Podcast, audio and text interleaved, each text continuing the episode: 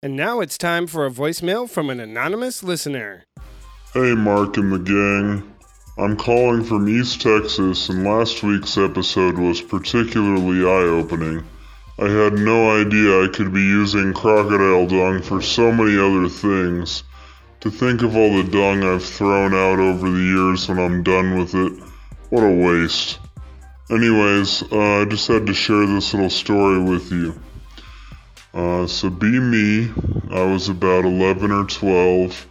Summertime. My parents recently got divorced, and my dad got remarried pretty quick after the divorce. I'm not a big fan of the stepmom, really. Dad drags me to a church affiliated summer campout, uh, but it's in Arkansas. It's humid. Swamp ass is occurring at an alarming rate. I know not one soul this campout. Uh, I try to approach other kids.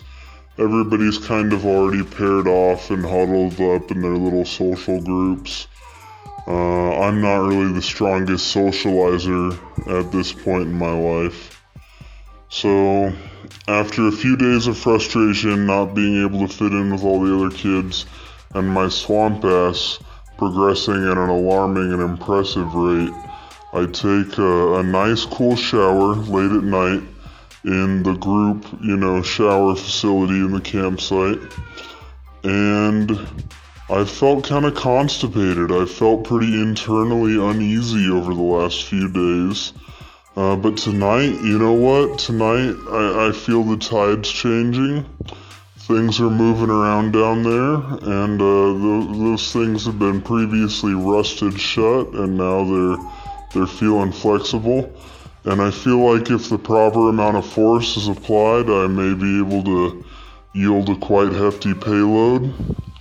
Uh, all the other kids have been dicks to me so far, so what do I do? Uh, I think about it for a second, not more than two seconds, and squat down and leave a nice fat loaf right on the shower floor. Uh, unlike Juan, I make no attempt to hide my act. If anything, I try to drop it carefully so as not to deform its predestined shape. Uh, then I went back to my pop up camper. I grinned at my father, my stepmother, and slept like a log. Get it? A log. Uh, the shower is really close to the campsite, so I was able to hear all the commotion when people walked into the showers the next morning. Plan went off without a hitch. And I gotta tell you, looking back on it, no regrets. Uh, a milestone in my life, if anything. Uh, so I just just wanted to reach out to you and share share that little nugget with you. Uh, oh, and Juan might be some kind of changeling freak. Uh, if he can honestly justify his cheese grater routine, or as I'd prefer to call it, the Play-Doh spaghetti routine, uh, but he's not okay with peeing in the shower. Uh, I can't understand that that leap in logic. Uh, well, that's all I got. Sincerely, camping while constipated and consternated. On this episode, men are required to serve two years and eight months, and women are required to serve two years, except for Gal Gadot, because now she's, you know, Wonder Woman. Yep, she's serving the whole world right now. Exactly. So she had to sign a longer. Did she? contract. Ser- I'm sure she did serve in the military at one point, right? She did. Yeah. Yeah, she did. yep. Not a- like that would. Can you imagine? Like, w- w- oh my god, never mind. Adam doesn't even have Yeah. words. I was gonna- I was- I s- I s- Well, you better not fuck. You better not fuck up. She'll kill you in three moves. yeah. no means no, motherfucker. I'll tell you what, she's definitely never getting Harvey Weinstein because she'll put that motherfucker on his ass.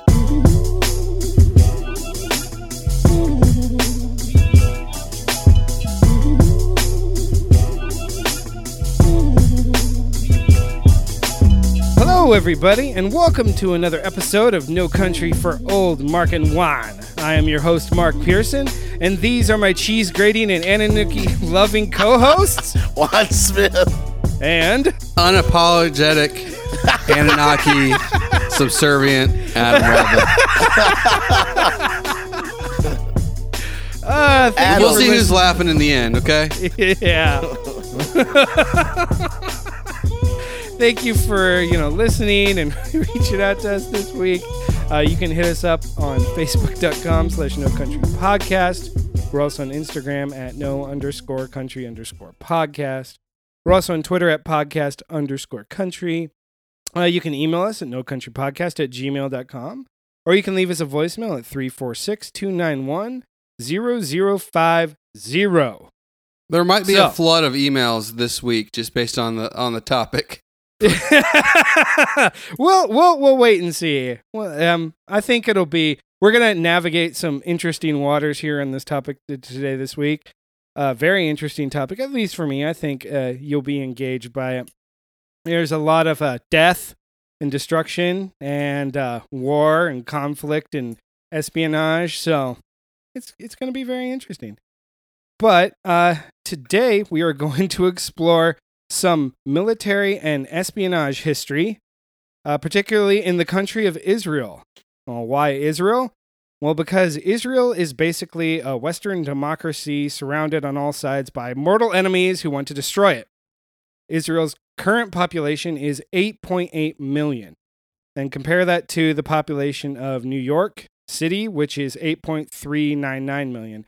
So it's a very small country, but it's, you know, not I mean it's heavily populated for how small it is, but you know a lot of people probably don't realize just how small it is. It consists of only 8,550 square miles, which is roughly about the size of New York's landfill, the state of New Jersey. Oh damn! Ouch. Love you, Jersey. yeah.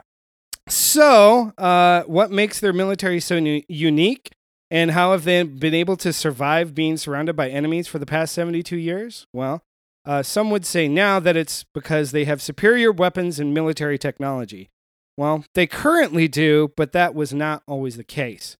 And you also have to remember that a lot of the peop- a lot of people who have lived in and and currently live in Israel, you know, are children and grandchildren of Holocaust survivors.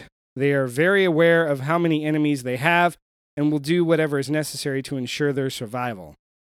So, imagine, you know, if your parents and grandparents lived through like one of the worst atrocities of all time, you would uh, have a different outlook on life because you know you would have heard stories about that. Oh yeah, for sure. Yeah, they'd be a lot more personal to you because it'd be directly related to your family. Yeah.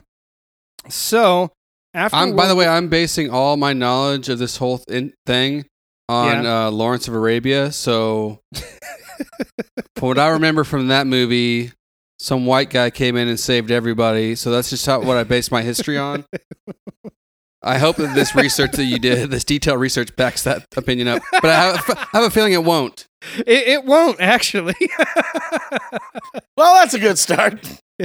and actually, I've never seen that movie. I've seen clips What? of it and parts of it, but I've never seen it all the way through. Oh, it's a really good movie. Oh, I'm Obviously, I was being is. very sarcastic. It's kind of pretty pretty bad for the British. It makes them look really bad. Were But, you uh, though? Yeah, they were. Yeah, the British were fucked up. I'm sure. Like, the, we'll we'll discuss that later. I'm sure. Yeah, actually, uh, after They don't really World War- care how they look. You've seen their dental plan. Oh, oh, dude, the goodbye. British are freaking blowing. Oh, they're glowing up right now. Have you seen Adele? Lost all that weight. She's looking. Yeah. She's looking skinnier. So she's That's the the reverse opposite of of blowing blowing up. uh, so after World War II, in 1947, the Uni- United Nations voted. He almost said Jew- Anunnaki. He yeah, almost said it. sure, sure. Uh, the United Nations voted that the Jewish people should be given land from the British Mandate of Palestine with separate land for the Jewish people and the Palestinian peoples. So yeah, at that time, you know, the British, you know, the British Empire was crumbling. Their colonies were they were either revolting or being taken away.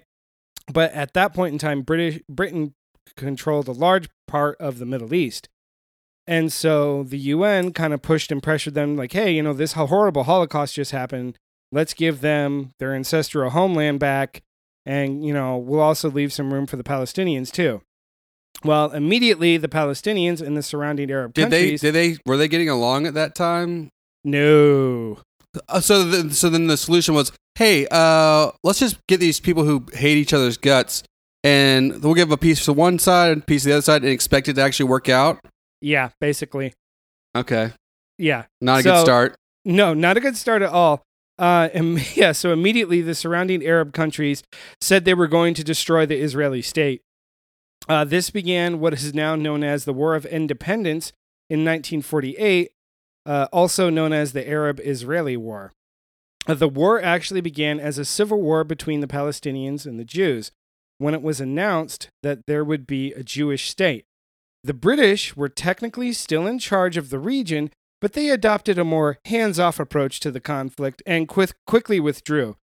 At the time, the Arabs outnumbered the Jews in the area by a factor of two to one.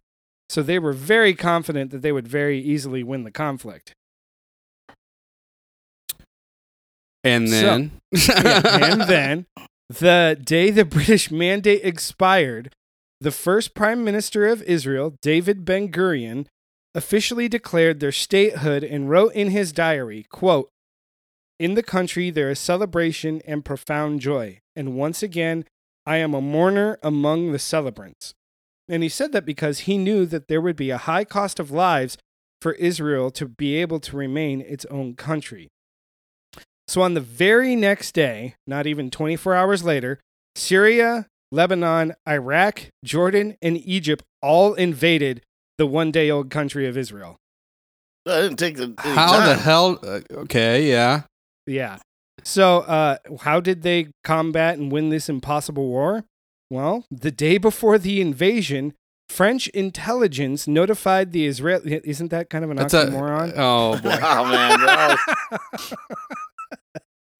uh, they notified the Israelis of the Arabs' locations and military plans. Also, immigration from Israel to Israel from all around the world picked up immediately, and this led to an increase in men to fight in the war. So yeah, before uh, before the British mandate expired, Britain was actually limiting how many uh, Jews could immigrate to uh, Israel.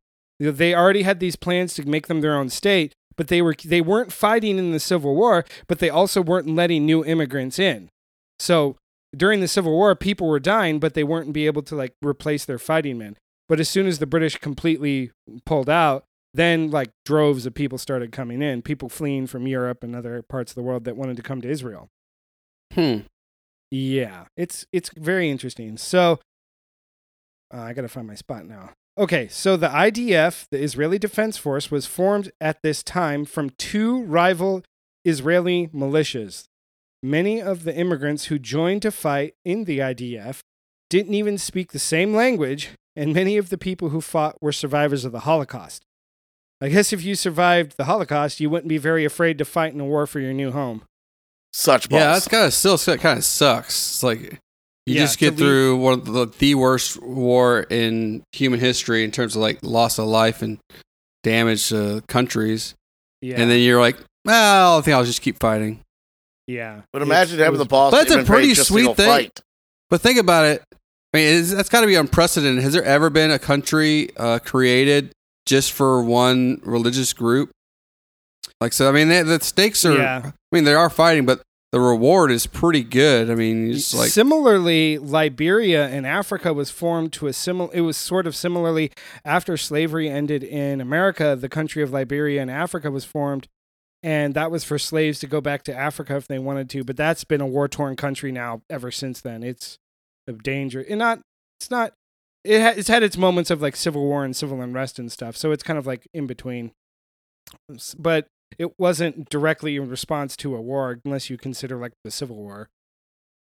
So, similar situation. But, anyways, Egypt invaded from the south and made it all the way to the coastal city of Ashdod and then to the desert city of Beersheba. So wait, wait, wait, wait. What was What? Egypt's like like dog in the fight in this, or Jordan, or Lebanon? You name all these countries that invaded all at the same time. Why were they all on board with invading this this new country? They didn't want the Jewish people there, and they wanted an, an, an Arab country there, and they just wanted to kill all the Jews. Uh, Yeah. It was there's no other side of that. It's just like no, it was like an ethnic slash religious war. Yikes. They thought the territory should be just Arab controlled. And actually, interestingly, um, part of the reason you could argue that part of the reason that the Middle East is so hostile, even still, or I should say, like tumultuous, is during the British Mandate when they were there, they promised uh the not the Saudis but like the groups of the Arabs at the time they said hey you know before even World War II actually it was around it was either before or after World War 1 I don't exactly exactly remember when but they said you know what? We're going to pull out and we're going to let you rule yourselves and all of the Arabs collectively had agreed on a system of government and who they wanted to rule them and then the British said you know what we're going to keep it anyway and yeah, so then that, this a ton is of uh, infighting Lo- began this is uh, Lawrence of Arabia. That's what they talk Yeah. about. That's what it's all about. Yeah, yeah so and it Britain- ends with him being all. Well, never mind. I won't spoil Yeah. it.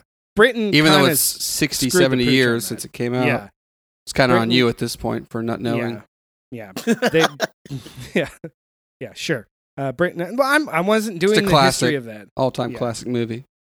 Yeah. So yeah, they basically yeah. Egypt invaded from the south, and then Syria invaded from the north, and Jordan from the east. The large Jordan also had the largest and most experienced military in the area, and they were had been trained by the British, and they actually took Jerusalem.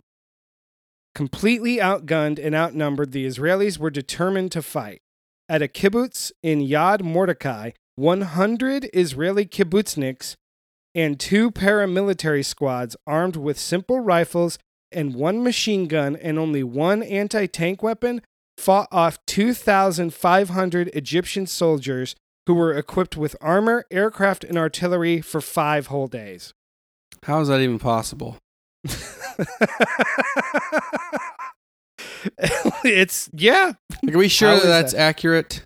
accurate, yes. Hmm. Yep. Also, the the walls of Jericho came down from singing, and the Red Sea was parted. Okay, interesting little uh, thread we got going on here. one of the one of the greatest one of the greatest things I saw was someone wrote a comment on an article and they said how did it you know someone above had posted how did Israel win such an impossible war and the guy below put uh, it kind of sounds like a higher power got involved. Yeah, I mean, this is pretty it's wild. literally it was an impossible war. Uh, so the Israelis only suffered minor losses at that small battle, but the Egyptians suffered heavy casualties. Still, in the first month of the war, it still went very badly for Israel. They had so wait, three- real quick. What are the numbers on that compared to the Alamo? uh, I didn't directly compare them to the Alamo. So we're just going to assume that Texas is still number one. Yeah, I mean, how can There it not go. be? How can Texas not be number one? I mean, let's just be real. Yeah. Uh, yeah, the, uh, the, the Israelis had three major counterattacks fail in the first month, and when they tried to rescue their people from the Jewish quarter from the old city of Jerusalem, they also failed. So on June 11th, the United Nations stepped in and arranged for a temporary 28 day truce to put an end to the fighting. There was also an arms embargo to try and keep the peace. Despite the arms embargo, both sides fortified their positions and imported more weapons. at like you know, two kids being separated at school for fighting. They were like, "Oh yeah, we'll just get our buddies and get our friends and go back and fight later."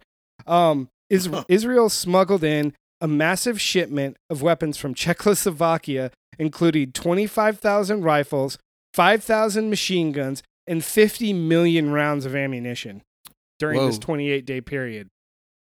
They were not messing. So they did not follow the embargo, is what you're saying? No, they were like, screw this.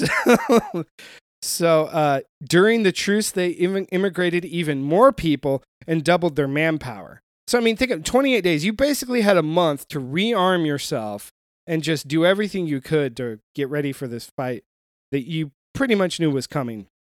So, in July, the Israelis launched a major offensive called Operation Danny, which was named after an officer who was killed earlier in the war.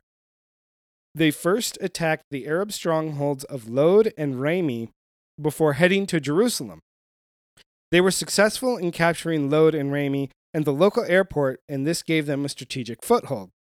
In a move that is still criticized today, the Israelis also had begun to remove the Palestinians from their homes and villages and began relocating them to other places and then replacing their home in their homes with their own Jewish people. Ben Gurion, however, the- yeah, yeah, Kinda nasty. Too cool. no. Ben Ben Gurion, the prime minister, however, let the inhabitants of Nazareth stay because they had surrendered. And because of this, Nazareth is still, to this day, has the highest population of Arabs in one place in Israel. Hmm. Yeah.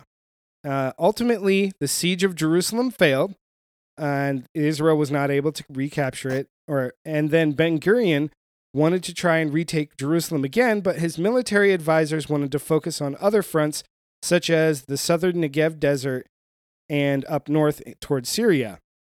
They put it to a vote, and Ben Gurion lost. Despite this, they were very successful in taking back their land on the other two fronts. By the winter, they had driven out the Egyptians and the Syrians. 1% of Israel's total population at the time died in this war, and some 2,000 Holocaust survivors died in the war as well. Because of this war, the Jews because of this war, Jews that had been born in Arab countries were then expelled and they fled to Israel, making Israel even stronger. Despite having lost Jerusalem, Israel came out of the war stronger, and because of it, they also started to create a more modern military. That's an amazing So- feat. Which Yeah. countries? Which countries uh, kicked out uh, Jewish people? all of the Arab countries in the area, like the northern African countries, the other countries like Saudi Arabia, Jordan, Lebanon, Syria, those surrounding countries surrounding there. And actually, when I went to a museum in Tel Aviv, they have a whole section of the museum about that particular time, you know, and it goes through like different countries and then it gives stories of like people who were kicked out of those, you know, certain countries like Egypt or whatever, or, you know, Libya. And the crazy thing was, was in the stories, there were still several people who didn't want to leave because they're like, no, my home is in Egypt. And the Egyptians were just like, either leave or we'll kill you. So how does this happen? Just years after the, Holocaust, Yeah. Yeah, exactly. and how because how is this not talked about? largely because, in my opinion, largely because the um, World War II had just ended, the Cold War had just begun. The powers that be were focusing more on how do we, you know, fight this Cold War and stop the Russians. And then also partially because nobody really wanted to get involved in another bloody, what seemed like endless conflict. Mm-hmm. So Israel was kind of just stuck, left to defend themselves. So Now, if religion wasn't a factor, do you think all of this would have happened? Yeah, I think it probably still would have happened. Think so, huh? I th- still think it was a racial thing too, more than I think it was, you know, both parts racial and religious. So, did any of those countries have any issues with anyone that was non-Jewish? Non-Jewish at that time, no. Like they were angry at the British for, you know, not giving them the right to rule themselves earlier. So, but other than that, you know, like the Western, they weren't they they were not concerned with taking sides of the USSR or you know the other side of the Cold War. And really, at that time, the rest of the world was just worried about the Cold War. That's all ever anybody wanted to really focus on and think about. Because at that time in the late 40s was like the time of the Berlin airlift and the Berlin Wall, you know, stuff like that. And so everyone was more focused on those things because Russia seemed like the much bigger threat. And then, you know, there was also the nuclear bomb. And then not long after that, you know, the Russians have the bomb. So then the thoughts and the fears of nuclear war comes into it. So this war between the Arabs and the Jews didn't seem all that important to the rest of the world. Right, that makes sense, I guess. Yeah. So, over the years, there were many guerrilla incursions and from the surrounding Arab countries, and the, also a war over the Suez Canal. But Israel was determined to stay despite being surrounded by mortal enemies. So, that brings us to 1967, when an Arab coalition was notified by the USSR that Israel was intending to strike Syria. This information was false, but in response, the Egyptians moved troops to the Israeli Egyptian border in the Sinai Peninsula and told the UN peacekeeping force to leave. That was so you kind of knew what they were going to do. And in response to this, the UN requested permission to deploy the UNEF, the United Nations Emergency Force, to the Israeli side of the border. But Israel refused. So Israel pretty much has balls of steel. Like the UN's like, hey, we're going to come in and help protect you. And like, nah, we got this. They wanted Why? to fight. I think they wanted to fight the war. They wanted to fight the Arabs themselves, and they didn't want the UN to meddle with it. Like, I don't know exactly why, but it seems to me they just, you know, felt like they had to defend their own turf or something similarly. Mm, there was no other reasoning behind it.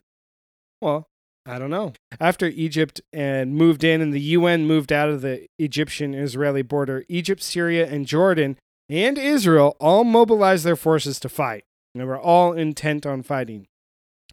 Iraq also sent in an expeditionary force, and Saudi Arabia also voiced their desire to participate in any military action that involved Israel. Egypt then set up a blockade at the Straits of Tiran to keep Israeli ships from leaving.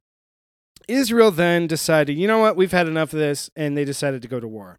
So at this point, What year is this right now that you're 1967. Because I was wondering because my dad served in the Air Force and was training Israelis and Saudis. I'm like, I don't get it.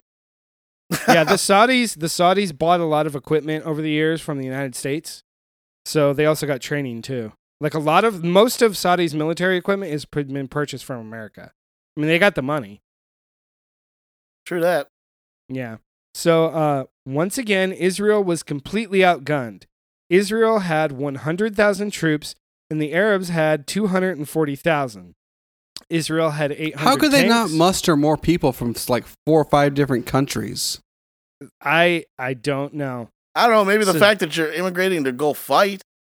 If, if this was Americans, there'd be like No, he's talking about the. Arabs. How could Oh. the Arabs, like five countries, not bring more people? Yeah, because it's like it's five to one country wise, but it's only like two to one people wise. part of in this is my own personal opinion part of the issue i think is there was a lot of belief at the time that israel is just this ti- tiny small country which barely has 3 million people and we'll just get our five armies together and they'll be easy to wipe out because we're these five bigger nations and they're just this little country and we'll just take it over easily a lot of arrogance and pride i think went into that the decision making for that uh, Israel had 800 tanks, and the Arabs had 2,504.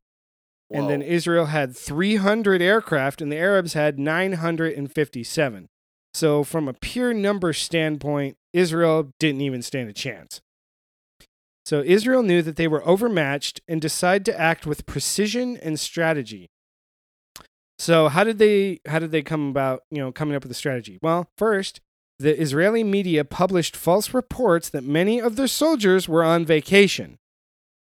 Then they also disabled the tracking equipment and bugs of the U.S. Embassy in Tel Aviv to keep the United States completely in the dark about what their plans were. Because of the media reports, the Egyptian Air Force was not on alert and their aircraft were just sitting on the ground.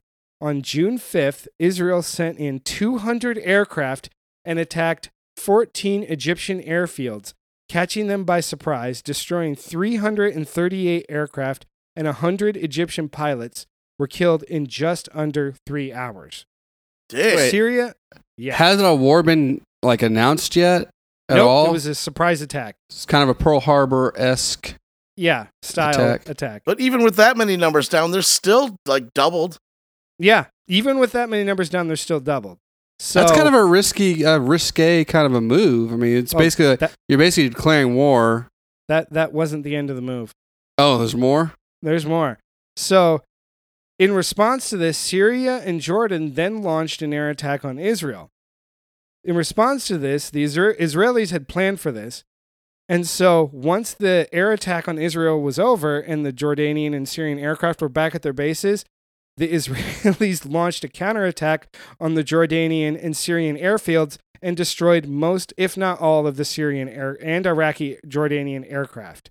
Israel Israel only lost 19 aircraft in these attacks, and this gave them a huge advantage for the rest of the war since they had complete air superiority. They basically decimated the collective air forces of all those nations. Damn. Yeah. So That's then a the gra- major fuck ups by all those other countries. yeah, They just got outsmarted, man. yeah, yeah. Straight well, they, I, here, here's the here's the thing that I don't understand. Like, if you're in any sort of intelligence agency and you get a newspaper from you know the foreign country that says, "Oh, most of our soldiers are on vacation," are you ever going to seriously believe that? I mean, why would, even, why would that even be in the newspaper? Exactly. Especially if you're preparing for war. Like, if I was some intelligence officer and I saw that, I'd be like, every alarm bell in my head would be going off. I'd be like, okay, our forces are at the border. Everybody's waiting for the first shot to be fired. We know they're not on vacation, but they backed down as if they were. They had all of their aircraft on the ground. Like, It's the media, man. They believe the media. It's what it is. yeah, It, it, it really is. is. Yeah, That's fucked up, man. it is. But it oh, worked to their advantage. So many bad jokes Yeah. so popping the through my head ground. right now. No, say him. I don't care. No, I'm not trying to get canceled over here. so the ground war was fought on three fronts: the Egyptian border, the Jordanian border, and the Syrian border. Israel was n- outnumbered in all fronts, but they used their unchallenged aircraft to attack ahead of their troops of you know the Arab ground forces. So Israel pushed back the Egyptian forces, but the Egyptian forces made it through the battle with light losses. But this is where the tide started to turn. The Egyptian commander in Cairo, Abdel Hakim Amir, panicked and ordered a full retreat of all Egyptian units from Sinai after one of their cities in Sinai fell to Israel. As the Egyptians retreated, the IDF pursued them and inflicted heavy losses. They cut off the Egyptians at three passes from the Sinai Peninsula and killed 10,000 Egyptians in one day alone. Damn. Yeah. They are not fucking around, man. Not at all. So then the UN stepped in and arranged a ceasefire between Egypt and Israel. But on the Jordanian front, Israel attacked East Jerusalem, Ramallah, and Bethlehem. IDF, paratro- IDF paratroopers were dropped into the old city of Jerusalem to try and protect the holy sites there, and they captured it with very little resistance. The IDF also captured Hebron and Nablus and began pushing the Jordanians back into Jordan, leaving Israel with victory on that front. And then on the Syrian front, the Syrians sent in a small attack force, but they were quickly beaten back by the IDF. And then the IDF pushed the Syrians back into the Golan Heights and took the Golan Heights from the Syrians. And uh, Israel still possesses the Golan Heights, which is still technically part of Syria, but they won't give it back. I would say all these names sound so familiar. Like I've heard them in the news when I was just kind Yeah. of listening in passing. Yeah. I never really looked into it. Yeah, there's still the Golan Heights was one place I wanted to go when I visited Israel last year, but there was just it was raining so much. I was like, I'm not going to get to go hiking if it's just raining all the time. So I didn't go there, and I went somewhere else instead. But it's And a really beautiful this? place. It's in North North Israel on the Israel is, border of Israel and Syria, the Golan Heights. It's the upper right. If you look at the map, the upper right portion of Israel. It's beautiful up there. So basically, these people are like, I survived the Holocaust. I'm not scared of shit. Yeah, and they also Like- knew that they also knew that if we don't fight for this, like it's just going to get taken away from us. It was an You all. know, It was like an all or nothing situation for them. Yeah, So you say that they took over this area, the Golan Heights. Yeah. technically still part of Syria, Well, it's and like they never give it back. right. They, they it was because okay. The reason they say technically part of Syria was because when the Brit- British mandate expired, they defined these borders of like the East Bank and the West Bank, and you know this part would be the you know Israelis and this part would be the Palestinians. But during this conflict, they took over the Sinai Peninsula, which is part of Egypt, and then they took over the Golan Heights, which was part of Syria. So according to that British mandate, like the 1947-48 map, they expanded Israel expanded their territory into Syria and into Egypt, but they didn't you know give that territory back to Syria. Why So, not? Uh, they wanted to keep it. they were like, nope, it's ours. And it's actually still like the Syrians, still to this day, like um, occasionally the Syrians will send in like a rocket attack to the Golan Heights to, you know, just like make people scared. But the Israel Israelis have the Iron Dome anti-rocket, anti-missile system that protects people. So it's pretty much just kind of a moot point now. Uh, uh, so that was the Six And Day again, War. Neither ahead. Egypt or Syria attacked uh, Israel at any No. point. Israel started this war. The Six Day War was started by Israel. They thought, you know what? Forget this. We're going to start this and we're going to finish it. So they did a whole preemptive strike and they did all of that in six days. Wow. Yeah. Hmm. The first day was basically the air attack, and they basically just decimated the air forces of the Arab countries. And then they went on the ground offensive, and they in six days they went from the border of Israel all the way to the Suez Canal, and then they took the Golan Heights And what and are, pushed like, the Jordanians back to Jordan. and what are the what is the UN saying during all this? during this, the UN was like, hey, you know, let's come to a ceasefire. And then finally, you know, after Israel got back Jerusalem and their, uh, they got, yeah, they got Jack back Jerusalem because they wanted Jerusalem back. And they wanted, you know, the land up to where they basically wanted to restore their borders as they had before the first war. But I didn't they wound up taking more territory. the first of their wars, not like the, Right. not World War Right, One. yeah. Yeah, no, the first of their wars. Yeah, when I say the first war, it's the War of Independence, which was 1948. Gotcha. Yeah. So there was another limited war between Egypt, the USSR, Jordan, and Syria, and the Palestinian Liberation Organization, and Israel, known as the War of Attrition between 1969 and 1970. But no territory was exchanged in this war, and eventually it ended with a ceasefire. There's actually several like conflicts and wars.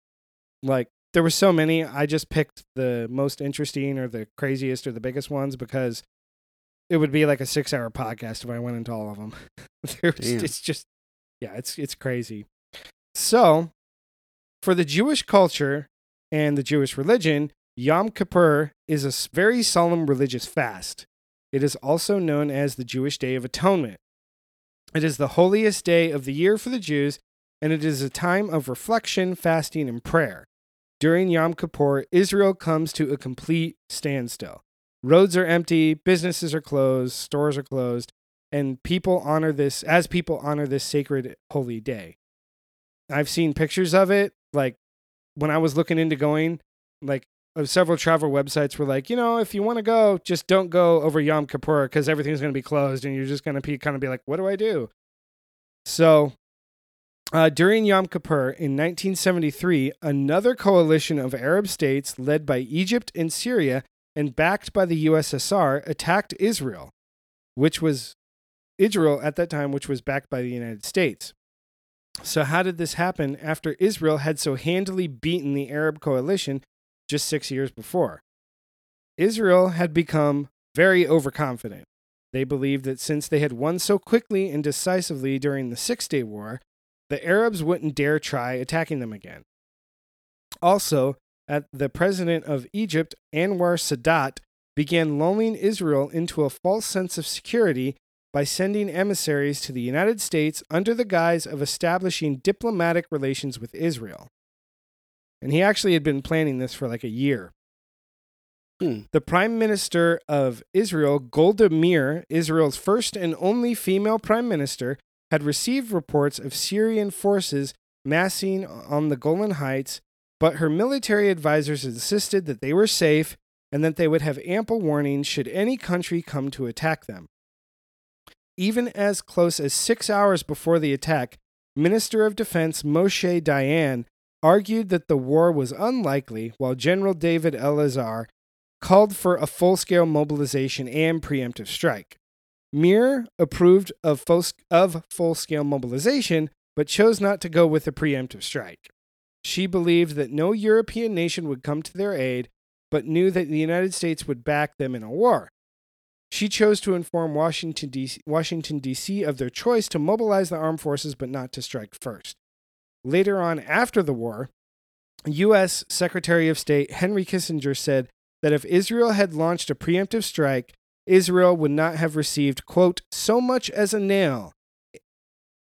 So, in hindsight, Israel made the right choice by not launching a preemptive strike.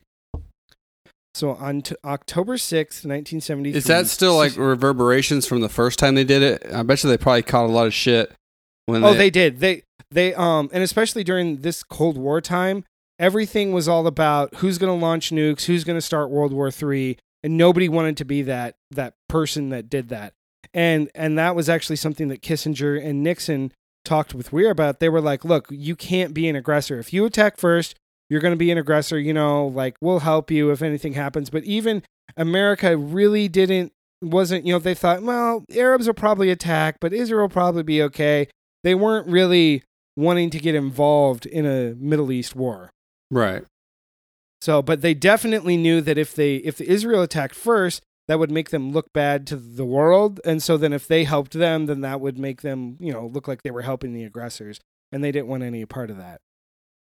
So yeah, on Yom Kippur, Syria and Egypt attacked from the north and south like they did before. Just and just after 2 p.m., military couriers notified Jews across Israel that Syria and Egypt had invaded. So, as men ran out of synagogues to go fight, they were still wearing their prayer shawls. Ironically, the fact that they attacked on Yom Kippur made it easy for the men to get to their units to fight since all the roads were empty. Hmm. If if anything had been, you know, if it had been a normal day, the you know, roads would have had a lot more traffic on them, and it would have been harder for the guys to get to the front lines. The crazy thing is, is like if we think about that, like if I think about that, I think, oh, you know, like someone hypothetically attacks America. You know, if you live in Nebraska, you know, it's going to take a couple days to get to the front. If you know they attack from the north, you know, it's going to take a couple days drive and get everything ready. There, it's like you can go from like I went from Beersheba, Israel, to Haifa, which is over halfway across the country in like two hours on the train. It's it's not very far, so you can get to anywhere pretty quickly. I guess that's the advantage of being a small area. Yeah, at at its widest, at the widest point, Israel is like 250 miles wide. It's very narrow. It's you know, it's a small. It's like you know, small small area. Say like New Jersey. Yeah, that you know, N- New England's dump, you could say. oh, Or like Costa Rica, where I'm from. New England didn't know what it had coming today. Gee, or not New Jersey. no, it definitely didn't. Um, Egypt had constructed ferries and quickly sent 70,000 troops and 2,000 tanks into Israel. Both Syria and Egypt had started the war with airstrikes and artillery. On the other side of the Suez Canal, where Israel had, you know, occupied, they had constructed what they called the Barlev Line. It was a wall of fortifications meant to keep the Egyptians out. The Israelis arrogantly boasted that they that the Barlev line could withstand a direct assault for up to 48 hours, but it only lasted a few hours before the Egyptians cut right through it. Once through the Barlev line, the Egyptians dismantled the fortifications and continued forward. Egypt had also learned from the Six Day War. They had obtained surface to air missiles, leaving Israel's mighty air force extremely vulnerable and somewhat ineffective. Hmm. Yeah, so they, they, you know, they caught on. In the north, Syria invaded with 40,000 troops and 1,500 tanks, while Israel only had 177 tanks on the northern front. Israel was sent reeling on both fronts and suffered heavy losses. Now that Israel was falling back and other Arab nations wanted to join in, Iraq sent in 14,000 troops. Damn. Lebanon fired missiles at Israel, and Jordan, despite actually warning Israel of the attack earlier, they tried to save face by sending troops into Syria as a show of support. So, yeah, at that time, Wow. Prime Minister of Dick move. Israel and the King of Jordan were actually on good terms. And so the King of uh, Jordan was like, hey, you know, I think our fellow Arab countries are going to attack you, just giving you a heads up. But he didn't want to look, you know, bad to the Arabs. So he's like, oh, we'll send troops into Syria. Which doesn't really do anything to affect. Right. Israel. And actually, through the rest of the war, um, Israel and Jordan had kind of like a and like a unwritten agreement of we won't fight each other, we won't shoot at each other, and we won't take anything from each other. Hmm. So it was very interesting that they had that. If if Jordan had joined in the war, it, I'm sure it would have went a whole lot differently. So Well, Jordan is the greatest of all time, so 23? Wow. undefeated. So could have been. So you're saying if Jordan would have uh, entered the fight, it could have been the last dance for Oh all my uh, goodness. Israel. yeah. Is anybody picking up on these bad puns? Here? Yeah. It's Oh, good thing- yeah. It's a good thing it wasn't an Olympic event. yeah. I'm Who- picking up on these. buttons. Yeah. Who's the Isiah Thomas in this situation that's not getting invited? Uh, Libya. Saudi Arabia, they're in this thing yet? nope. Saudi Arabia wasn't in on it either. They wanted to be, but they didn't. So, after the first day of the assault, Golda Meir spoke on the radio to the nation telling them of the attack. Defense Minister Dayan, who had earlier in the morning had been so confident that no war would happen, was severely anxious and distraught. He recommended to Meir that they surrender territory to the Egyptians, and he was also heard murmuring apocalyptic words about the end of the Third Jewish Commonwealth. Ew. Meir, yeah, he kind of cracked a little bit. Meir refused to let him speak over the radio, believing that he would bring fear and panic to the public. Meir was also stressed and anxious behind closed doors, and she second guessed her decision to not strike first, wondering how Israel could survive this war. In public, Meir put on a brave face and showed strength for her people even when Dayan stressed to her that they should use nuclear weapons on Egypt and Syria. Thankfully, Meir rejected the idea to use nuclear warfare, and she also stayed in frequent contact with Henry Kissinger, hopeful that the United States would intervene and help them turn the tide of the war. It seemed that Israel would inevitably, inevitably lose this war with a population of only 3 million. At, time, at this time, hundreds of thousands were, uh, not hundreds of thousands, hundreds were dying every day. Wow, hundreds of thousands. Pretty grim. different. yeah, hundreds were dying every day, and everyone knew someone that had died in the war. Despite the dire outlook, Meir frequently addressed the public, reassuring them and galvanized them and the leadership of Israel into action. She had been pleading to the United States to rearm and resupply the struggling IDF, but the United States hesitated. This was done on purpose by Kissinger, who had his own diplomatic agenda. He said, quote, the best result would be if Israel came out a little ahead but bloodied in the process, and the U.S. stayed clean. Damn. Yeah. Wasn't So, he he- Jewish?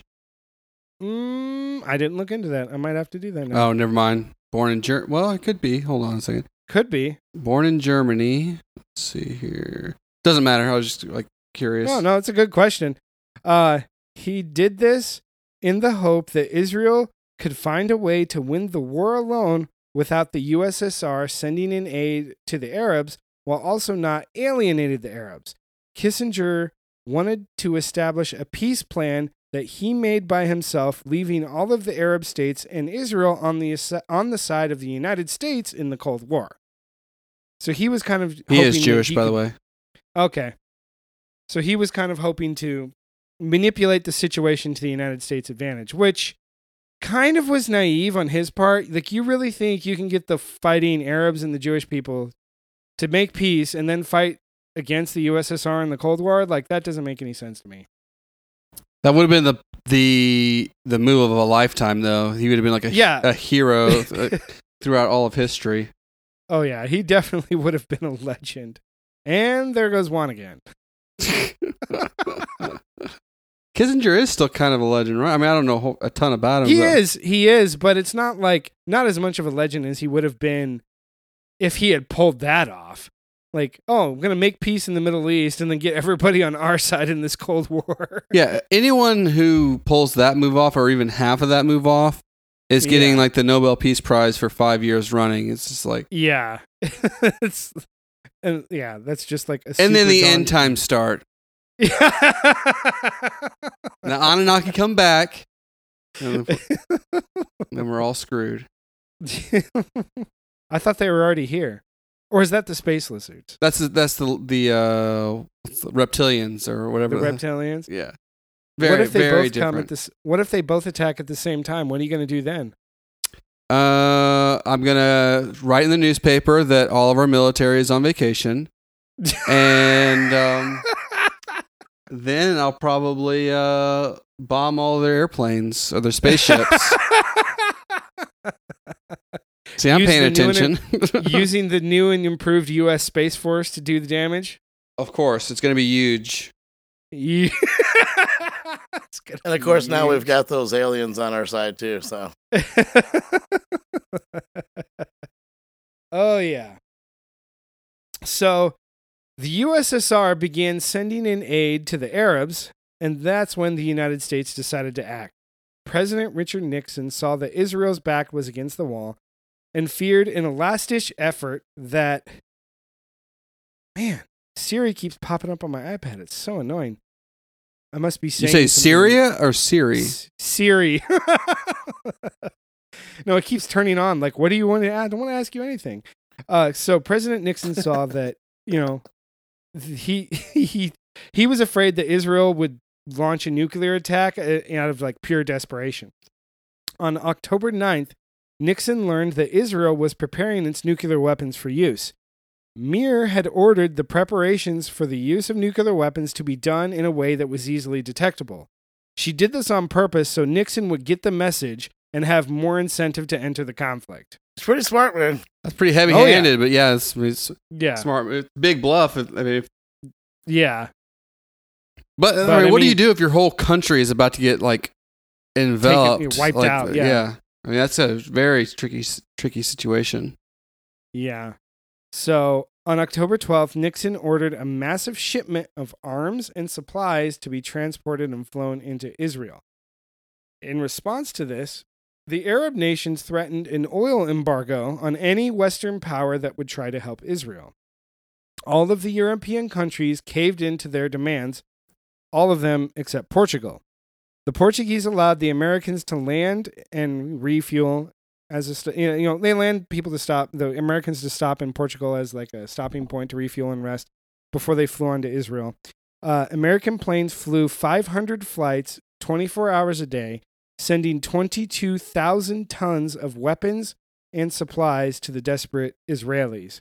They flew in tanks, fighter jets, helicopters, small arms, I mean, everything they needed. I wonder how much of like the kind of just the because obvi- I think probably even back then it was probably pretty obvious that the Israeli American ties were because they were the only capitalist Mhm. country in the nation in that little area. Uh, so there, were, I wonder how much of this six countries versus one factor that that they always everyone was always baking into the cake. Like if we absolutely like be super aggressive with Israel, America's probably going to step in, and Yeah. uh, that wouldn't be fun for anyone. No. Or or Americans would stop buying our oil, or I don't know. Like, yeah. I wonder. I just wonder if because a couple of those stories, I'm like, man, it just seems like if they just put all of their might into it, it seems like a no brainer that they would win, unless they're Right. hesitating for some reason or or uh, I don't know. It just seems Well, crazy. to me to me it's like a country they had 3 million people at the time and they had 100,000 active mili- uh, troops at that time so then the arabs bring 240,000 to me i'm just like to me i would think like if i mean i don't obviously i'm not in the military i'm not a dictator i'm not you know well, king of an Arab country. but i'm the dictator of this podcast but that's different different. Yes, sir. Cream Juan, and sugar, get the right? cat at nine. Cream and Juan, sugar? get the cat at get no no get the cat at nine tails and whip at him with it. I don't like what he's saying. you know I have one in here. You know I do. That's disturbing. it's a lot of fun at times. no, but like, I would I would think at least as like I would be like, hey, let's get five hundred thousand troops. We have way more people. mm-hmm. Do whatever you have to do to just make the odds so overwhelmingly in your favor that you're just going to be able to do it within a couple of days. That's why I'm wondering if like there wasn't something in the background. They're like, like if we do something that seems somewhat fair, like, there won't be Mhm. this huge like, worldwide backlash, or maybe maybe it's just like they were just like you said, like you said, like if I'm in charge of any of those countries, I'm thinking the same thing you are. I'm like, let's just absolutely make it clownishly overpowered. Yeah. Uh, but that doesn't even always work. You could think No. 300. Uh, Yeah. So yeah, I mean that's there's a precedence for it. It's just it just seems so crazy when it do- actually happens. Or maybe it was just Yeah. the fear that the Americans would back them up because at the time, man, we had all the guns. Yeah, and all I mean, the nukes we, too. We had all the nukes. I mean, we were the only real threat to the USSR at that time. Like we had, you know, we had it. We were it. I think maybe the fear that you know eventually they would have to maybe combat us. You know, that nobody wanted to do it at that time, man. It was fucking the day of you know Wolverine. Fucking yeah. Mount up. Wolverines. exactly. I mean, and everyone was, you know, living through that era, man. I mean, that was it. You were, American pride and all that at the time was just at a high. So it was like yeah. we were, you know, Americans were like, yeah, you want to fuck with us. So I think maybe everybody felt like maybe if, if we got involved, it just might just change everything. So it might have just been all around fear and re- respect for the American forces, honestly. Yeah, it could have been a combination of both too. You're Yeah. telling me you've seen the movie Wolverine or Red Dawn, Yeah. but you haven't seen Lawrence of Arabia? Nope. And I've seen both versions of Red Dawn, both the Patrick Swayze one and the terrible, terrible remake. Dear God. I like how you cringed at him. Yeah. you gotta watch those classics, bro. You gotta watch those classics. But at the I, same I like time, classic like, movies. they've proved themselves by this point. These are some bad motherfuckers, man. The Israelis? Yeah, Oh yeah. I mean, and the the female. I thought you were talking about leadership was Swayze at first. Unprecedented. I'm sorry, man. I don't think uh, Hillary would have been that badass. I'm sorry. Oh my goodness. Nobody would have believed her. if She said her people were on vacation. They'd have been like, "Yeah, bitch." lying." actually, I actually like look. I don't want to get too super, super super political, but she's one of the people that I would see actually pulling that move off. Like, like oh okay, yeah, we're gonna fake tip our hand like we got nukes that are about to fl- fly off, and we just like just risk it. And I, I think she would actually would do. Didn't she do something in that area too? Where is Benghazi? Is that somewhere similar? Didn't she? It was in Libya, I believe. It was in North Africa. Benghazi's in North Africa. No, yeah, I think she's it's in Libya. she's got some some stones of her own. Like, I don't Yeah. give a whole Oh no, lot I don't doubt politicians that. a whole lot of credit. no. Those are probably real. But oh man.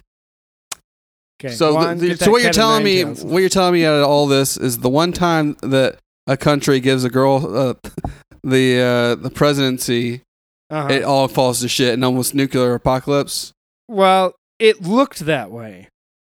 It didn't. It, it it got really bad, but after America brought in all the aid, Israel pushed back both the Syrians and the Egyptians, exactly. and then crossed the Suez Canal and encircled the Egyptian Third Army, and then set their sights on attacking the Egyptian capital city of Cairo. They also pushed into Syria until they were only 20, only 25 miles away from the Syrian capital of Damascus. At this point, the UN came in and demanded a ceasefire, but none of the countries involved trusted each other and they refused to lay down arms and stop fighting. So at this point, the USSR announced that they were going to use their aircraft to defend both Cairo and Damascus should Israel attack them.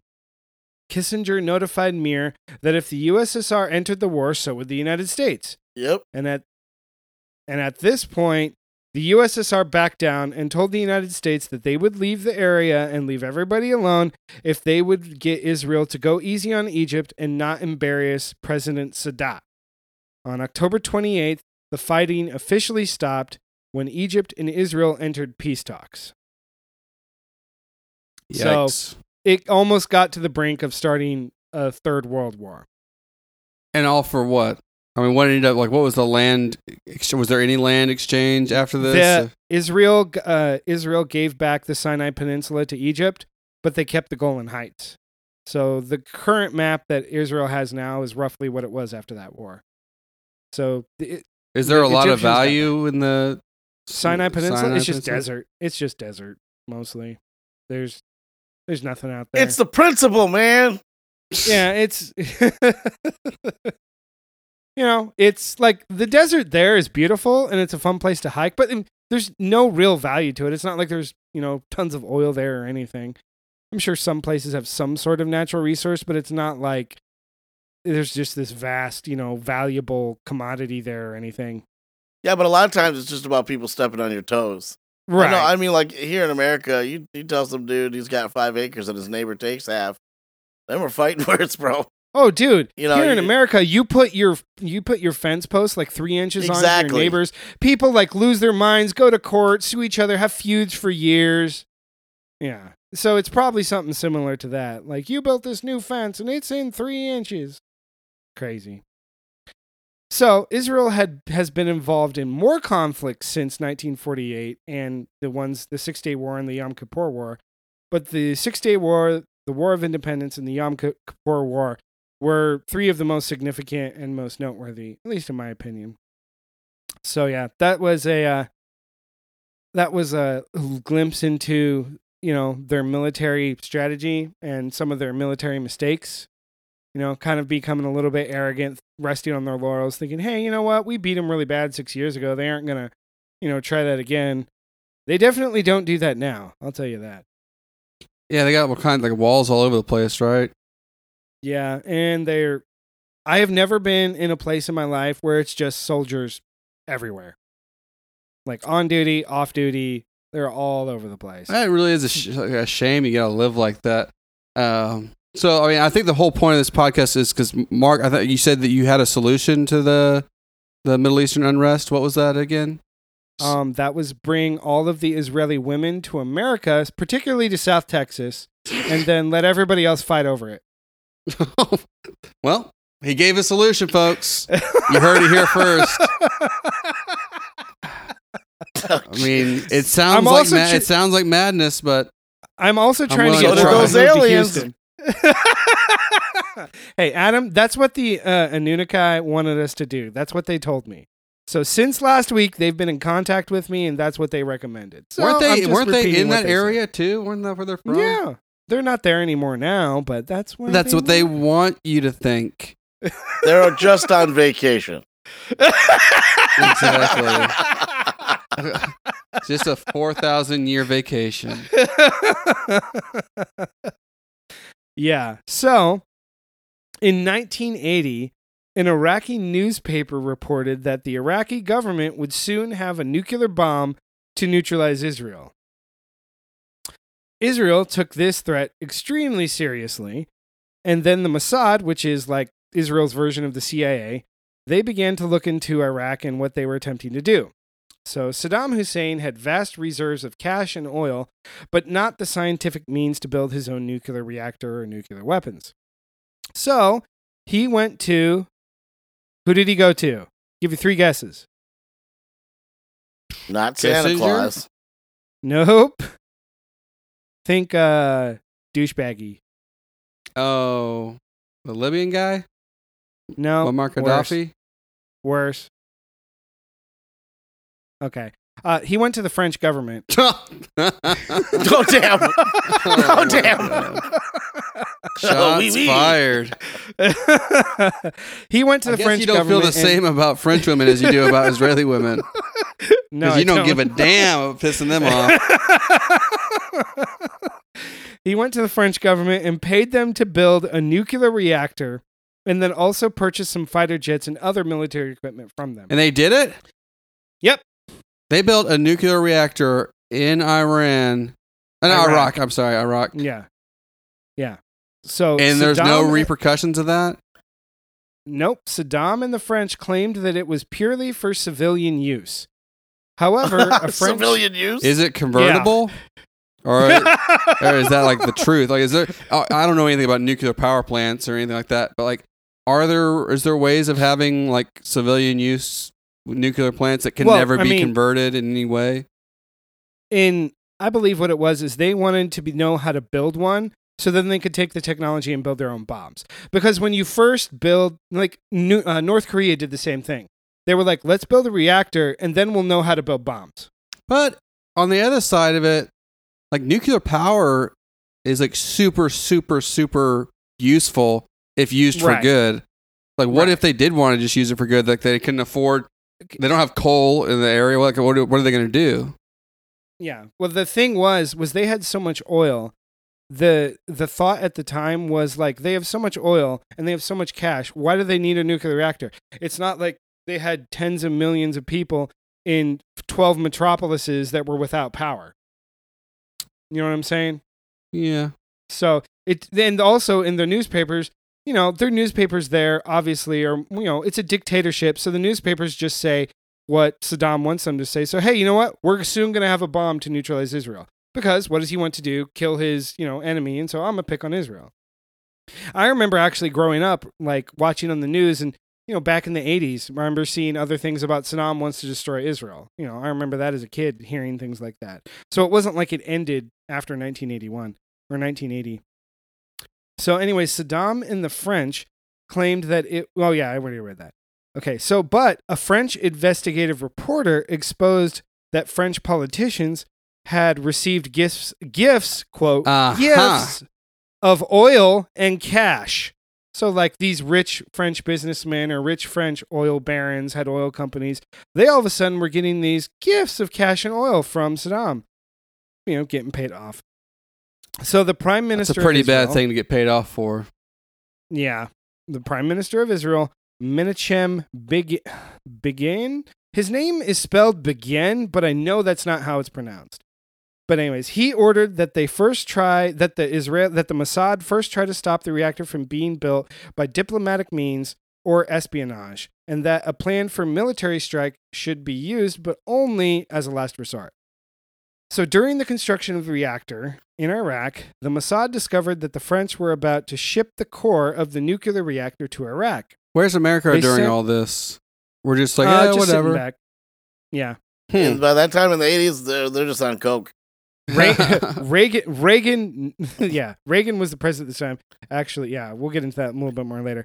Uh, so the Mossad sent agents into France to destroy the warehouse that the core was being held in. They succeeded in damaging the reactor core by blowing it up partially, but it was able to be repaired. But this damage set back the construction for about six months. So that bought the you know the Israelis a little more time to f- figure out what they were going to do. So the Mossad also infiltrated the French Atomic Commission, where they discovered that a top Egyptian nuclear scientist was working on the project, but from Paris. The Mossad agents offered him bribes of sex, money, and power if he would let them know of the plans for the reactor, but he refused. So the Mossad decided to try a different tactic. They followed the Egyptian scientist back to an upscale hotel in Paris. They sent a prostitute up to his room to knock on the door, and when he answered the door, they slit his throat. Is that for real? For real. Damn. Jeez. So, on the way out of the hotel, the prostitute was ran over by a black Mercedes. it is believed that the Mossad agents were in the car and they eliminated her to keep her from talking. That is fucked up. Yeah. That's So- like Oh, movie What's a prostitute got to do to get her break around? These, these- what the hell? I They mean, even she did at the, she fucking killed the guy for him. I mean, what? I'm assuming it was a female prostitute. I don't know. why, Uh, Yeah, it was a woman. okay. She So- didn't get her gifts of oil and cash, I guess. Got double crossed big time. Double crossed Did- Big. hopefully her family got taken care of. Yeah. So overall, this gets crazier. Overall, during the construction project, a dozen scientists who were working on the project lost their lives. It is believed that the Mossad were responsible for their deaths. But the Mossad never acknowledged that they killed any of these scientists, and they never proved that the Mossad killed them. But it's super likely that they did. Hmm. Yeah. Well, it's So- unlikely that that money would just die randomly. yeah, exactly. know. That could be seen as a, that could be seen as an act of war too. I mean, obviously they can't prove it. They can't prove it, but Right. So, Yeah. despite these efforts, both the diplomatic and espionage attempts failed to stop the building of the reactor. So, an airstrike against the nuclear reactor was ordered on Sunday, June 7th, 1981. A Sunday was chosen because most of the people working on the project would have the day off. eight Israeli F 16 attack aircraft were loaded with almost twice the weight of ordnance and fuel that they were designed to carry. They stripped off everything of the jets that they didn't need countermeasures, missiles, you know, air to air missiles, everything. They had no way to defend themselves. They had no way to defend themselves from other missiles. They were just like bombs and fuel. That's all they had on there. They departed from a secret base in the Sinai Desert, and when they entered Jordanian airspace, they dropped to an altitude of 100 feet to remain undetected by radar. Whoa. Yeah. I'm not going to lie. I would have loved to have been in the plane for that. Like screaming across the desert at 100 feet above ground level sounds super exciting and super fun to me. Especially if it's in the hands of a trained pilot and I'm just sitting there. I would love it. Except for the part where you can't defend yourself and you're full of bombs. And you're like literally a second away from like one little like sneeze and boom, you're in the ground. yeah. I would still do it. Um so as the jets flew across the Gulf of Aqaba, they flew directly over a yacht which belonged to the king of Jordan. He saw the jets fly over him and saw that they were Israeli jets and guessed they were probably going to attack the Iraqi reactor and called, you know, the capital of Jordan, Amman, and said, you know, you should alert the Re- Iraqis. I saw uh, eight jets fly over. Because he So- was on vacation. yeah, he was on vacation. Son of a bitch. so, the Israeli jets then flew into Saudi Arabian airspace. This was even more challenging because the Saudis had recently purchased radar equipped early warning aircraft from the United States and they were continuously operating in, operating in the country. And they also had to navigate more mountainous terrain but still remain at the same low altitude. So, what they would do is they had mapped out a course of flying through canyons and valleys. So, they were flying at like 500 knots through these canyons and valleys at 100 feet, trying to avoid radar. This sounds very Star Warsy. Yeah, kind of does. Trying to kill the the Death Star, and they're like going through all these uh, canyons and everything. yeah. I'm really interested to hear how that Hopefully, works out it, it works out better than that uh, that flight that disappeared. What was that? Uh, Malaysian flight, yeah. you know, yeah, that we covered. Yeah. so finally, they made it through Saudi Arabia. Uh, it didn't. Uh, they didn't spot the Israeli jets. Oh, uh, yeah, they- you fucked up, Pops. Way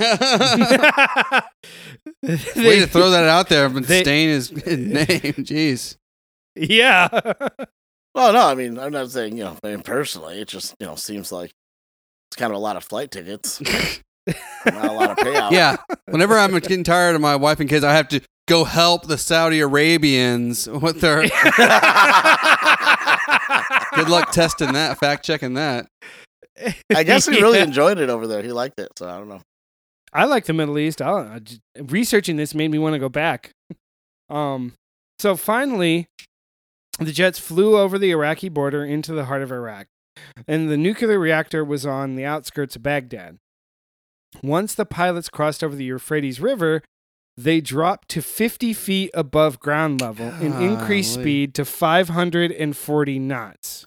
Oh, what is that in like miles per hour for us dumbasses? It's still over 500 miles per hour. It's roughly it's it's not exactly the same, but it's probably like 550 or 530 uh, miles per hour. I don't remember exactly which way the conversion goes, but it's similar.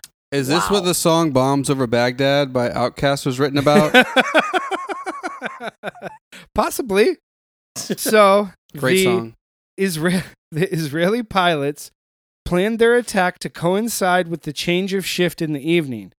The crews of the surface to air missiles and the anti aircraft weapons that were guarding the reactor were taking their dinner break and had left their weapons unmanned. So, for some unexplained reason, the Iraqi military had also turned off their radar at the nuclear reactor site. Hmm. So, when the Turned Israeli him off, or maybe a spy turned it off. Probably. So the F 16s turned their radar on and began looking for opposing aircraft. They expected there to be Iraqi jets in the air coming to intercept them, but there were not any. The jets sped up to then 600 knots and pulled up to an altitude of 4,000 feet to begin their attack dive. The jets then, in their, when their dive, released their bombs. Of the 16 bombs that were dropped, all scored direct hits on the reactor dome, and only two of them failed to detonate. But the reactor was completely destroyed. By this time, the Israeli jets were under attack from the ground.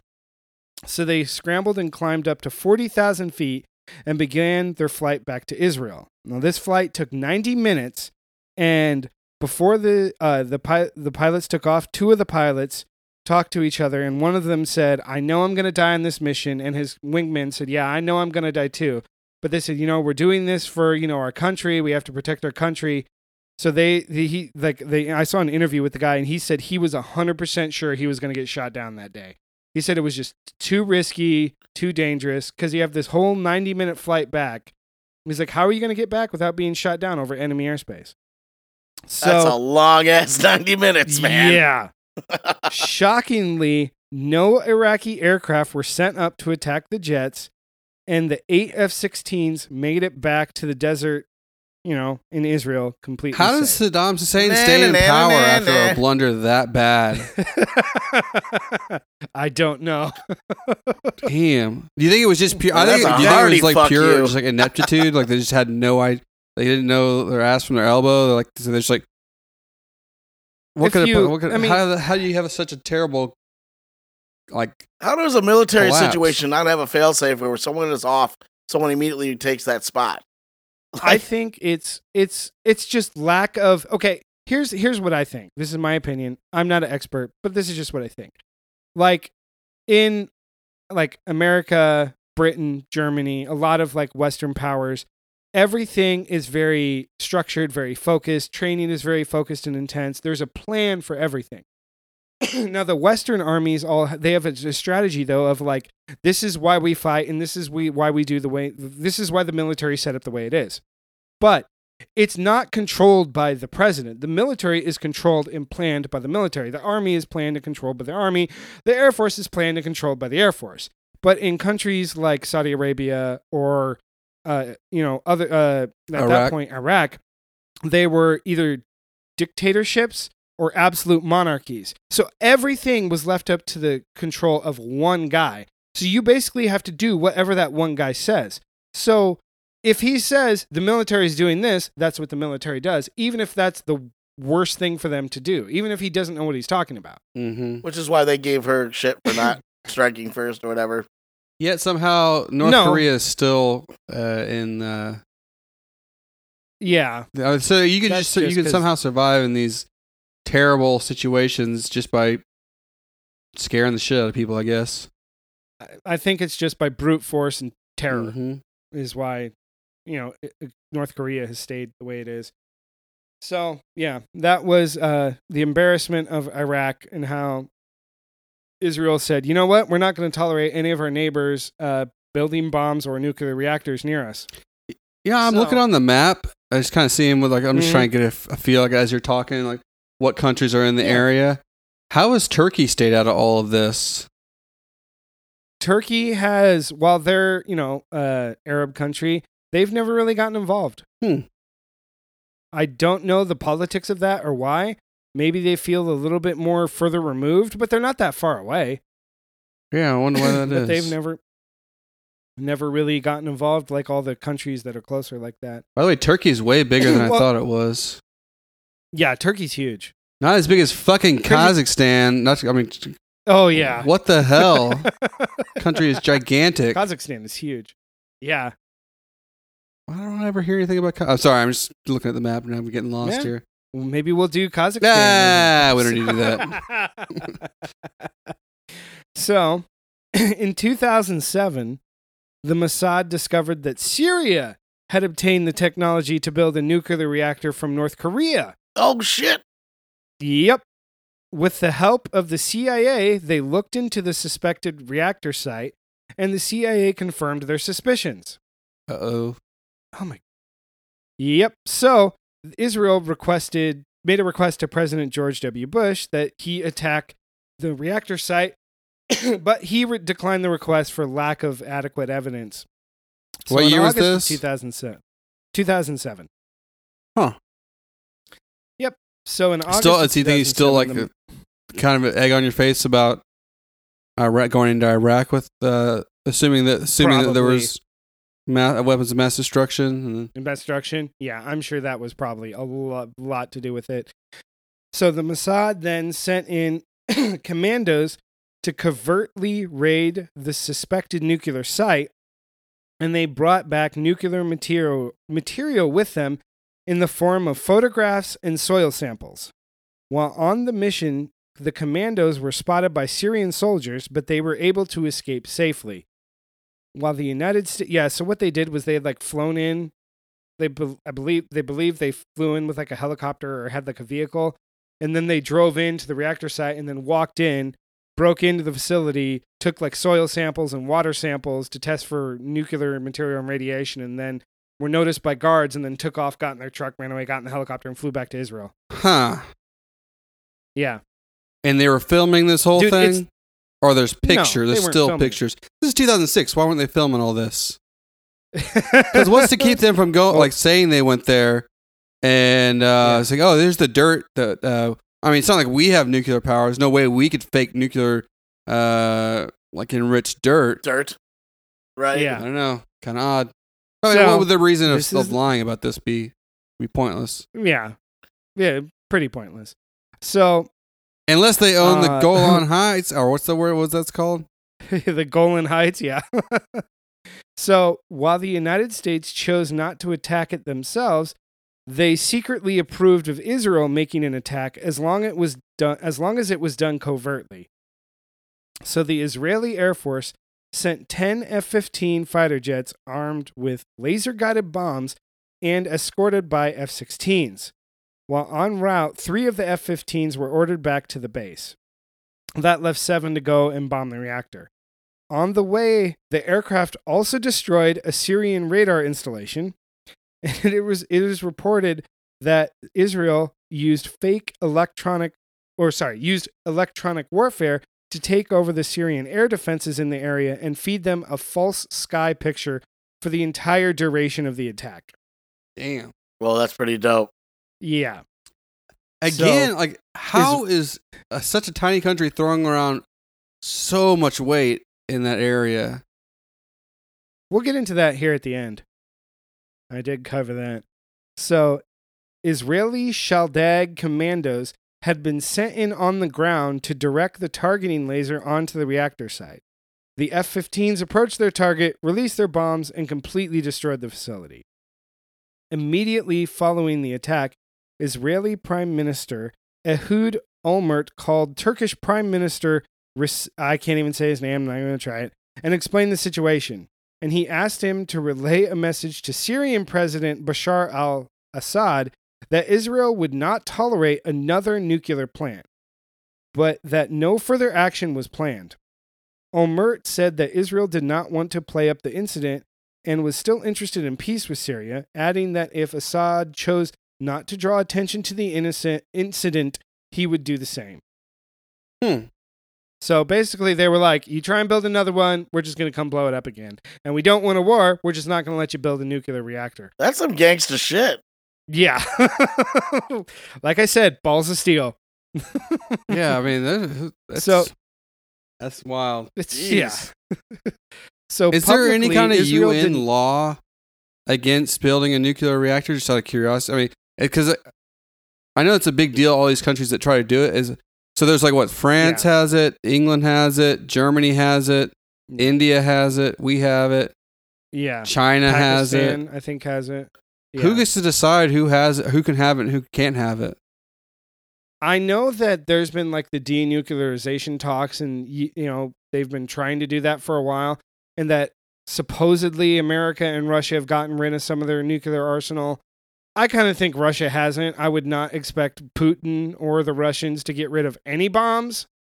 So I mean, I'm not for nuclear uh pro- proliferation by any stretch. By in fact, I think you know. oh yeah, no, I don't know. We can talk about. I don't know if we've already talked about the eth- the, no, how uh, smart it was for America to drop it, but like Yeah. Pakistan and India, they both have it, and they're like like enemies, and they haven't dropped any right now. Yeah. So, who are we to tell like Syria, Iraq, all these other countries that have Right. it that they can't have it? No, I, I do think that you have a fair point there. Like, who are we to go tell the world who can have a weapon and who can't have a weapon? I think it's more of from the perspective of the American government. Like, we don't want an Arab country, which, you know, is largely considered like a hostile country, or like North Korea to have one, because then we feel more threatened. That's what I would think. Hmm. You know, kind of, kind of like this. You know, kind of like, well, we can have it because we're trying to protect everyone, but you can't because you're just going to use it. When at the same time, us every time we try and flex our muscle, that makes the smaller countries feel, you know, violated or threatened, so they want to feel like they can protect themselves. Like Juan and I went over that in the North Korea episode, how Kim Jong Il was like, "Oh yeah," he goes, "I know if we ever attack, you know, South Korea, and the United States is just going to turn, you know, North Korea into glass." He said, "But it's the only way to get them to pay attention to us." Yeah. I mean, there's got to be there's got to be It's there's just got to be some It's- truth to that, or else South uh, North Korea wouldn't be in existence right now. I know a guy that I used to work with, and this is no bullshit. His son, at 19 years old, created nuclear fusion in his basement in Ferndale, which is like a half an hour from here in the Mhm. Detroit area. Yeah. And like, it was a huge. Is that what deal, happened to like, downtown all- Detroit? Uh, I This know, but, explains it all. like he, they they ended up investigating it, and it was true. He really did, and it was one person. yeah. So it's scary to think, you know, they always talk about like it takes all these groups of scientists all these years and all this resources to create nuclear fusion when a kid did it here at 19 in his dad's yeah, well, I think that people probably could do it in Syria, Iraq, stuff like that, but they can't do it on the scale uh, that's Uh, where you right. can like actually Right. provide power for whole cities and stuff like that. And whenever they do try to make it to that scale, they're like, But at this Yeah. point, it just seems that it would be apparent that the level of technology and understanding is like they could crack this stuff off anywhere at this What point. What I want to know is who's holding back the Anunnaki cold fusion power next source. Let's get to the Oh truth, my folks. goodness. I think I watched a David aliens. Icke video the other day that clearly explained that uh, there's no need for uh, oil or nuclear power ever again. or 5G towers. Well, yeah, well, 5G, that's just a straight up Corona machine. We should do an episode where we just deep dive on all the terrible conspiracy theories out there. I'm down. I'll put that on the list. That'd be fun. That'd be fun That to research. So much fun. What's gonna be Yeah. interesting is like so all these videos. I mean, they only exist because they just sound like just the the little bit of grain of possibility, and then or Right. except it was like super crazy, nobody would even pay attention. I mean, some people would, but Right. not very many. But so it's always interesting to see um, how crazy could it be, and I like Well, a lot of it you can't see, like all the people living on the other side of the moon. yeah, the dark side. Yes.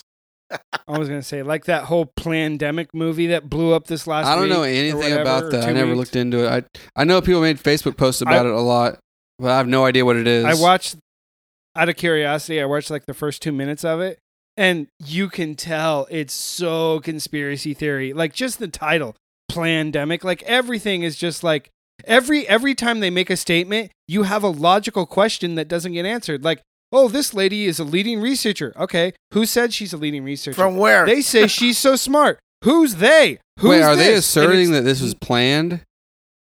Yeah. Oh, I might I might have to go Oh, watch yeah. that. So this is like uh, what was the name? Um, shit. It's another what wackadoodle was video. that one that was huge? It's still on Netflix. Oh Netflix. what, pandemic? no, it's like what's the word? It's not lexicon or it's like some word like that. Oh. it'll come to me. Damn it. Eh, no worries. Adam had the Israeli soldiers on his mind, I'm Yeah. sure. well, he didn't deny it, so it's true. So, uh, publicly, Israel did not comment about the attack on the Syrian reactor, along with the United States, and they said nothing. Nobody, neither country, said anything about it for seven months. So, after the destruction of the facility, the Mossad learned that Syrian Zeitgeist. General Mohammed S- Suleiman Zeitgeist is the movie. Zeitgeist. Oh, okay. I've not seen. Oh, that. it's a it's a big. I've heard of it. There's like a couple of them. They're like really long too. I've I've heard of it, but I have I've heard about it, but I've never seen it. Um, Dan Cummins talks Yeah, about that several times in the secret. That's what was Suck. annoying me about it. It's like I know I've heard him talk about it before, and it just couldn't come to me. Yeah. Sorry for interrupting. No, no worries. Um, Suleiman, so the Syrian general Suleiman had ordered the construction of another nuclear reactor. The Israelis decided that as long as Suleiman was alive, the Syrians would attempt to build nuclear weapons to use against Israel. So in the summer of 2008, the Mossad learned that Suleiman was going to spend some time at his villa in Tartarus, a coastal city in Syria. On vacation. Mm-hmm. Yep. When have we heard this before? Israel Israel sent in their special forces called the Kidon. Well, it's believed they sent in their special forces called the Kidon. Uh, they are known for assassinations and for being able to slip in and out unnoticed. It is believed that the Kidon studied the villa and learned the easiest way was to strike from the sea, and that there, that there, because there is a balcony that overlooks the water. It is believed that Kidon agents came in by boat and then used scuba gear to get onto shore, and then they shot Suleiman twice in the head with silenced weapons. Yeah, once in the neck. And this is the head. guy who was trying to bring. Uh, N- nuclear weapons to Syria. and what was his position? So he was a general in the military. Why does it sound so familiar? Duh. Well, it happened in 2008, so it wasn't that long ago in the big scheme of things. So Israel has never confirmed that they assassinated Suleiman, but they did say that the death of Suleiman was, quote, a happy accident. Dear God. Yeah. I've had a, a lot of accidents, and none of them were happy. None of them involved two pieces of lead going shooting through my head. yeah. God, a neck shot too. Like, damn, Yeah. that is a that's a double tap for sure. yeah. Somebody meant that. yeah. so, So are these people That like, you was- just universally evil? Like the the whole world is like cool with like generals I getting think it's one of assassinated. those situations. So, like, so what happened in the instance and in the instance with Iraq, uh, there was the United the United Nations, you know, proposed that trade embargoes and sanctions be put against Mhm. Israel, and they all got voted on, but they never enforced them. So they put on a good show of we're going to punish Israel, but they never followed through on it. Hmm. So he So must have been pretty universally hated. Yeah. Yeah, he it would have been. They, they didn't like this guy. They didn't trust the guy. They didn't want him. in. And then you know what was it? Three years later, two or three years later, the whole Syrian civil war started, and now it's just been chaos for almost. Who was that general that just got assassinated last year? Uh, Iranian. Iranian. He was an Iranian general. Yeah. Another big ass country. Oh yeah. So now we're going to shift into uh, the five reasons why Israel has been successful with uh, their military and espionage. Just to wrap things up, and this actually is pretty interesting. So you had asked earlier, Adam, why, how, and why you know can they survive like this? Well, number one, it's because of homegrown technology and equipment. Israel is a leader in technology, mostly out of sheer necessity. They have established many startups over the years that have eventually gotten government contracts researching and developing the newest and best intelligence and military technology, such as surveillance and spy equipment and electronic warfare. They also have their home built military equipment.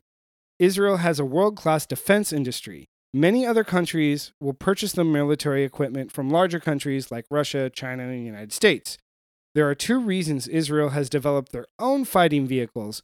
First, after the Six Day first after the Six Day War, the British and the French French canceled contracts for a joint development of a tank and delivery of missile boats and fighter jets. So, you know, they were pissed that Israel started Mhm. that war. So, Israel learned that they would be better off making their own equipment. And then, secondly, you can't have a secret weapon when everybody knows what you bought. True. So Israel has developed their own main battle tank, the Merkava, which is arguably the best and toughest tank on the planet. They also built a secret weapon called the Pereh Tank, Hunter. For decades, almost nothing was known about it. At first, it was thought to be just another tank. It looked very similar to the Merkava tank. But after it was declassified in 2015, it was discovered that it was not a tank, but a tank hunter with a dummy cannon on the front armed with 16 fire and forget missiles. Most, oh, sorry, most main battle tanks have a range of three to four kilometers. The range of the missiles on the Pereh is 30 kilometers. So it can, Oh, yeah. you're so it- fucked. yeah. and they're fire and forget missiles.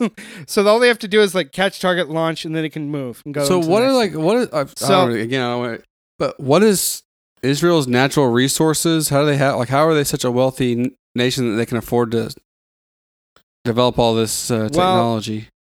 natural resources wise, I don't know. I didn't look into that. I do know that their defense budget every year, I believe, is 22 billion and 20 billion of that is their own funds and they get 2 billion every year from the United States. How can they afford that? Like defense that's what I'm saying. Like every country's got to be producing something to make money. Like Right. Well, okay. Actually, I just I just remembered because after talking with a guy in Israel, what they will do is their companies make money and export technology. They have a leading tech industry, so some of the stuff that they don't keep secret, they will sell. hmm not So going to have any kind of very, very big spyware on it or technology. anything. No, I'm sure. I'm sure it will. so that a uh, that tank hunter can destroy tanks while staying well out of range, and it is reported that it can also shoot down helicopters. And does America have an equivalent? uh, they have they have a similar like tank hunter type of thing, but the difference between America's is that it doesn't look like a tank; it just looks like a missile launch, a mobile missile launcher. And the reason that they built it to disguise it to look like a tank was because they knew if they got into a war that if they just had it going out looking like a missile launcher, it would be the first target that the enemy would try to True. destroy. So they thought we'll disguise it like our main battle tank because the missile launch the missiles come out of the body when it goes to fire. So I mean think about it. You have 16 shots to destroy 16 different things and then retreat from one vehicle. That's an insane amount of firepower. and with pinpoint accuracy on every shot. Right. Right. So, like, you could take on a basically like a decent amount of tanks by yourself. And then, you know, you also have the other tanks to back you up too. But they're like, you know, 20, 30 kilometers out. So before you ever see them, you're just like, ah, we'll just wipe them out. It's, it's nuts. So Israel also developed the Iron Dome automatic missile and rocket interception system. And that was the whole reason I was not worried for a second being in Israel. Like, you know, people were like, oh, you don't want to go there. What if there's a rocket attack or a missile attack? I was like, the Iron Dome system. Like, I've seen videos of it online, of it working. I'm like, not even worried about it. Damn. What Like, number I mean, was It would that? be kind of nerve wracking. That was number one. How is nuclear weapons not number one? Don't know. So, number two, they value their military personnel. With such a low population, Israel understands that a war with a high rate of casualties would greatly diminish their effectiveness. This way of thinking has led them to prioritize safety when they develop their equipment. When they were designing the Merkava tank, they put the engine in the front of the tank and the crew in the back. On most other tanks in the world, the engine is in the back to protect it so the tank can keep on operating, sacrificing the safety of the crew. Israel would rather lose the tank and keep the crew than sacrifice them. They also undergo the most extreme training, which includes live bullets, and they also are trained in Krav Maga, which was also developed in Israel, which is a mixed martial art with the intention of ending a fight within three moves. How many of those moves are pull the trigger? One, two, three. That's old bam logic. You're like, I got, th- I got three punches in me. One of them's gonna kill you. yeah. And actually, it's pretty cool. Like, I've looked up some Krav Maga, Krav Maga videos on YouTube. It's really fascinating to watch these guys, like, you know, they're like teaching it. I was like, oh, that makes sense. Like, three moves. It's really cool. Hmm. So, number three is internal cohesion. Since Israel is all alone in a region hostile to them, its citizens understand that if they don't work and fight together, they will cease to exist. Military service is mandatory for all citizens, but the, there are a few exceptions. Palestinians and the ultra Orthodox Jews are not required to fight, or I should say, be in the military. Men are required to serve two years and eight months, and women are required to serve two years, except for Gal Gadot, because now she's, you know, Wonder Woman. Yep, she's serving the whole world right now. Exactly. So she had to sign a longer. Did she? Ser- I'm sure she did serve in the military at one point, right? She did. Yeah. Yeah, she did. yep. Not a- like that would. Can you imagine? Like, oh my god, never mind. Adam doesn't even have Yeah. words. I was like, I- I- I- I- I- Well, you better not fuck. You better not fuck up. She'll kill you in three moves. yeah. no means no, motherfucker. I'll tell you what, she's definitely never getting Harvey Weinstein because she'll put that motherfucker on his ass. Oh, shit. Nobody oh tried yeah. with her. yeah. Maybe they, maybe everyone. So- do you think that? Never mind. Sorry, can finish. Uh, like, do No, you go think ahead. that like What a- were you gonna like? America should have some kind of equivalent? Like, I feel like that. I, I like actually- countries that do that. I mean, it sucks. I mean, it's not very quote unquote Yeah. American, uh, but Right. uh, How are we gonna find skinny jeans, man? But I feel like all these there's several countries that do this, and I, if, I think it maybe instills like more country pride, like pride, like work ethic, yeah. National pride. like uh, right. just like being able to have, work on have a s- like a schedule. Like it's all these things that whenever you're Yeah. young and you're impressionable. I mean, definitely. I mean, you don't want to encourage violence. I mean, that's never a fun thing. But like, I think that, and I, I I've talked about. I don't know if I've talked to you about this before, but like, there should be an option to where you can either serve two years in the military or two years in some kind of a like uh Greenpeace or something that's uh, that helps either clean uh-huh. or beautify America or some kind of charity, Something bigger something than bigger than yourself. yourself. and then you get free college, and that's how you pay. For, that's that's Yeah. the incentive. I think, yeah, I think that's actually a really good idea. I, I used to, like, I'll be honest, I used to, years ago, I used to think that the idea of mandatory military service was like super authoritarian. I thought it was a terrible idea. But over the last few years, I started to realize that that would be a really good idea. And the first guy I met in Israel, um, I asked him about it. I said, you know, obviously you served in the military. I said, you know, what was your experience like? What do you think about it? And I said, do you think it was a benefit for you? Or do you think your life would have been better off if you hadn't done it? And immediately, without hesitation, he said, being in the military changed my life. It gave me a great education. He said it got me into the technology industry, and he said I never would able to, would have been able to get into it if I hadn't gone through the military. And now he owns his own business. Oh, he was like, he said I would recommend it to any country out there. He said, you know, you sacrifice two years of your life, but he said you get so much more back in return.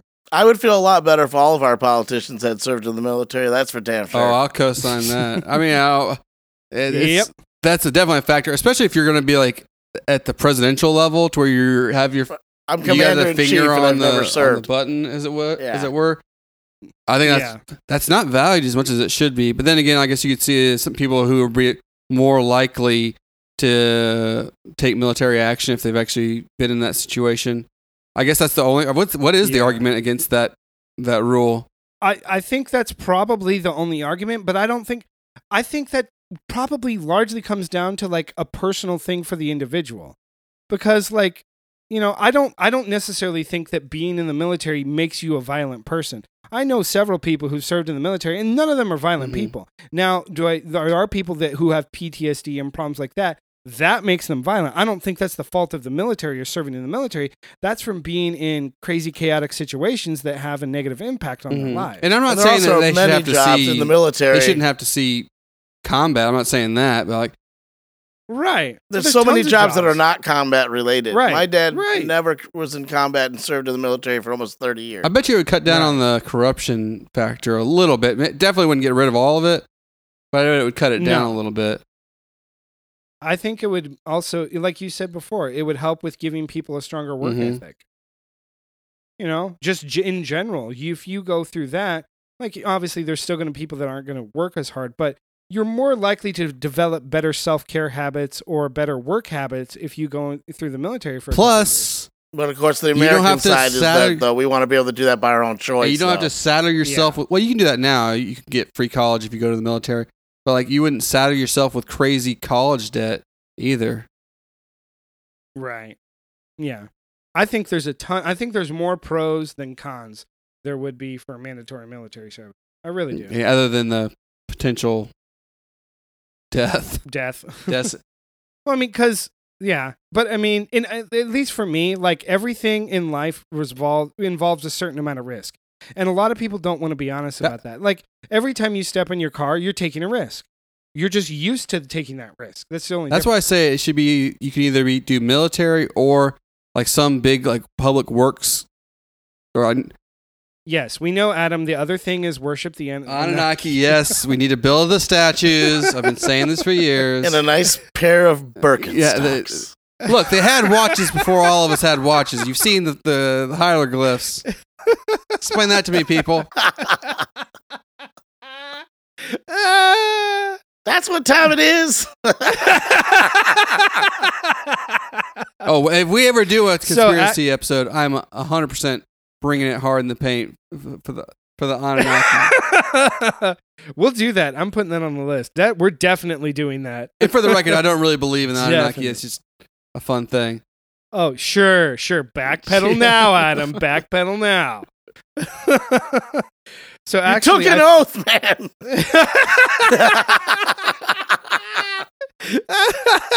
oh shit. Uh, so I found a quote from an Israeli man who served in the IDF because I wanted to get, you know, some perspective on what they think. So this guy said, as a 50 year old Israeli who served for over 20 years in the IDF and the reserves, I can say that Israel is not fighting for some vague foreign interest. It fights for its very existence. It's as simple as that. Losing a war means the end of the state, or sorry, it means the end of the state of Israel, or at least the Jewish state. 2,000 years with no land or ability to protect against brutal violence were enough. Hmm. So I thought that was a pretty interesting quote that he said. Uh, number four why Israel has been so successful. Uh, fast decision making. Israel's military has been set up similarly to many other Western military. The armed forces follow a large overall plan, but individual units have the ability to make decisions based upon their unique current situation, giving them quicker response times. Many of the Arab states that have fought with Israel were either dictatorships or absolute monarchies. There's Adam's favorite word again Mhm. monarchy. Uh, this slows down the response times and military movements because one individual is control of absolutely everything. An excellent example of this is Hitler's response to D Day. He didn't believe it was real, and the army had to wait for him to approve the sending of reinforcements, and by then it was too late. Or like a more down to earth one would be when you get in line and they gave that cashier the authority to just make some decisions and get you on your way. yeah, That's What- great. When they don't have to call the fucking manager for every little Yeah. thing. And it Right. just moves Is it along. Aldi's or something? Right. There is some. There is some like uh, grocery store that Stores does that. That- Some companies that do that, and it's Yeah. like that's why, and they consistently have the highest customer satisfaction ratings. Yep. Yeah, and it's Just true. don't hire And idiots, actually, and a you'll be study- fine. Exactly. Uh, it was a study was done all over the world, and it showed that Israel is the least hierarchical. Hierarch. damn it. Hierarchical? Hierarch. What you know what I'm saying? I couldn't say it either. I tried. Country on earth, and the people are more willing to work together. And even at big corporations in Israel, everyone works more equally together. Is not this sense of oh he's the CEO. Like a low level employee will go consult with the CEO about his project, and that's just the way it is. In That's a culture thing. Yeah, that's a cultural thing. It's a good thing to have. It's a very good thing to have. Yeah. So uh, A lot number less five, shooters at work. right? Uh, number five, the reasons why Israel is so effective and so successful. Uh, they have the hottest female soldiers, and that distracts. I knew the that was coming somewhere. I know. I knew this was gonna get brought up again. and uh, Oh, I'm sure for Market King a lot of times. no, I'm kidding. Number five is combat morale. well, that Which- probably helps. are you gonna say you're kidding again? no, I'm not kidding. So, uh, Arab armies have tend to have lower morale, especially when they are losing. Consider that in both. Sheesh, consider that in both the wars we covered that the Arabs vastly outnumbered the Israelis, but they wound up retreating and losing. This was largely because of panic, poor leadership, and also because Arab countries have too many varying ethnic and religious identities. If you're in the army for a paycheck, but the leaders of your country have, you know, a different religious or ethnic identity when it comes to the choice between your life or your paycheck, which are you going to choose? More than likely, you're going to choose your life. Often the, that is the case, eh, you know, when a soldier is in battle and, you know, vast groups of soldiers and they're like, hey, you know what? I don't want to fight for this guy. I don't even believe or think the same way he does. So they just turn around and leave or they surrender. Kind of like my So- friend was in Desert Storm, and like they were out there. He never shot anyone because people were they were just giving up in droves. Yeah. They were just doing more like you know lining people up to get them you know out of there. Yeah. So yeah, while while they're winning, their side is winning. They're all on board because it feels great. Hey, we're winning, we're kicking butt. And then you know, once the losses start to pile up, they become very fickle because, like, man, you know, nobody like nobody wants to lose a war. That's always been an issue in war is keeping morale high.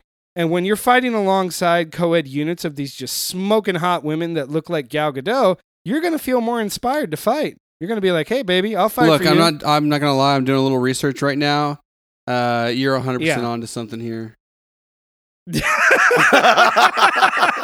okay, dude. It's almost like Okay, is this I'm some not kind of even kidding. propaganda thing going on? It, I guess if, okay, I guess if everyone what- has to serve, He's been there though, man. He's literally serve, been there. There's gonna be a lot of so hot weird. people if everyone has Right. to serve. So when I went to I went to Israel, I went to Tel Aviv first, which is like the New York City of Israel. And so there's like, you know, everyone's dressed nice, everyone's trying to look as attractive as possible. It, you know, I expected that. It's a big bu- bustling metropolis. So then I went to the desert city of Beersheba. I get there and I'm thinking, okay, this is where the more homely people are, your more average farmers and poor, you know, poorer people and stuff like that. So I get to this bus station there. This is huge bus station and th- I'm not even kidding. It was on a Sunday, so everyone is getting off, getting on off the trains and onto the buses to go back to the prisons or the military bases where they work at, and there are hundreds, hundreds of young men and women that are just smoking hot. I was like, okay, this is a bit ridiculous. This Like, explains why you I like it so much. this is all coming. It's all making sense. It, it's insane. Like on the bus that I took south to a couple hours south to the next town I was going to, it was 80% soldiers or prison like guards or prison employees. It was like me and a couple How is there not a TV show about this? I don't know. Time to start pitching It's it. freaking. uh, This is Netflix gold. Probably because they're more concerned about the actual reality Wrong. of what they wrong. do wrong. rather than how they. because they haven't thought of it yet. We're just shitty We Americans, great and that's all we focus on. no, I mean, come, come on. It's the world. Goodness gracious. yeah. So, yeah, that. Yeah, I mean, it, it it's bonkers. That's just all I'm gonna say. They, I mean, you know, if you do believe what the Bible says, and they are the chosen people, they are the chosen people. if you know what I mean. Let's see here. That just seems so unprofessional after this part. when you really cut down to the bottom of it all, just the hottest army on earth.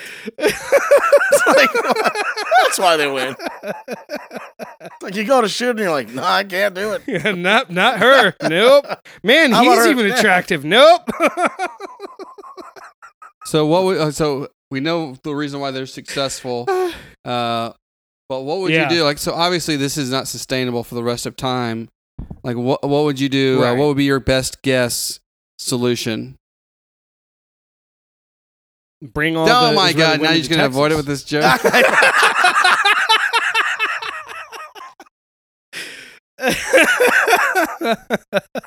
Yeah, but then they get into that Tex Mex and blow up. Gravy. We've been missing this shit. oh, hey, that actually Oh that's my a God. decent point. Is it their, what's their diet like? If they're all in shape, that probably makes them a better army. Um, their yeah, well, their diet is a heck of a lot healthier than our diet. You know, the the food they eat there is like the typical Middle Eastern, you know, Arab slash is Jewish food. It's not a lot of like, I mean, they have falafel, which is fried, but you know, lots of salads, lots of vegetables, light on the carbs. They don't eat a ton of carbs. You know, they have pita bread and stuff, but it's not like Most of them probably follow the Levitical law too, right? Well, if they're if not um, actually, it's mostly a lot of the ultra orthodox Jews do. But outside of Jerusalem, I mean, there's some ultra orthodox Jews, but most of the Jewish people in Israel are pretty westernized.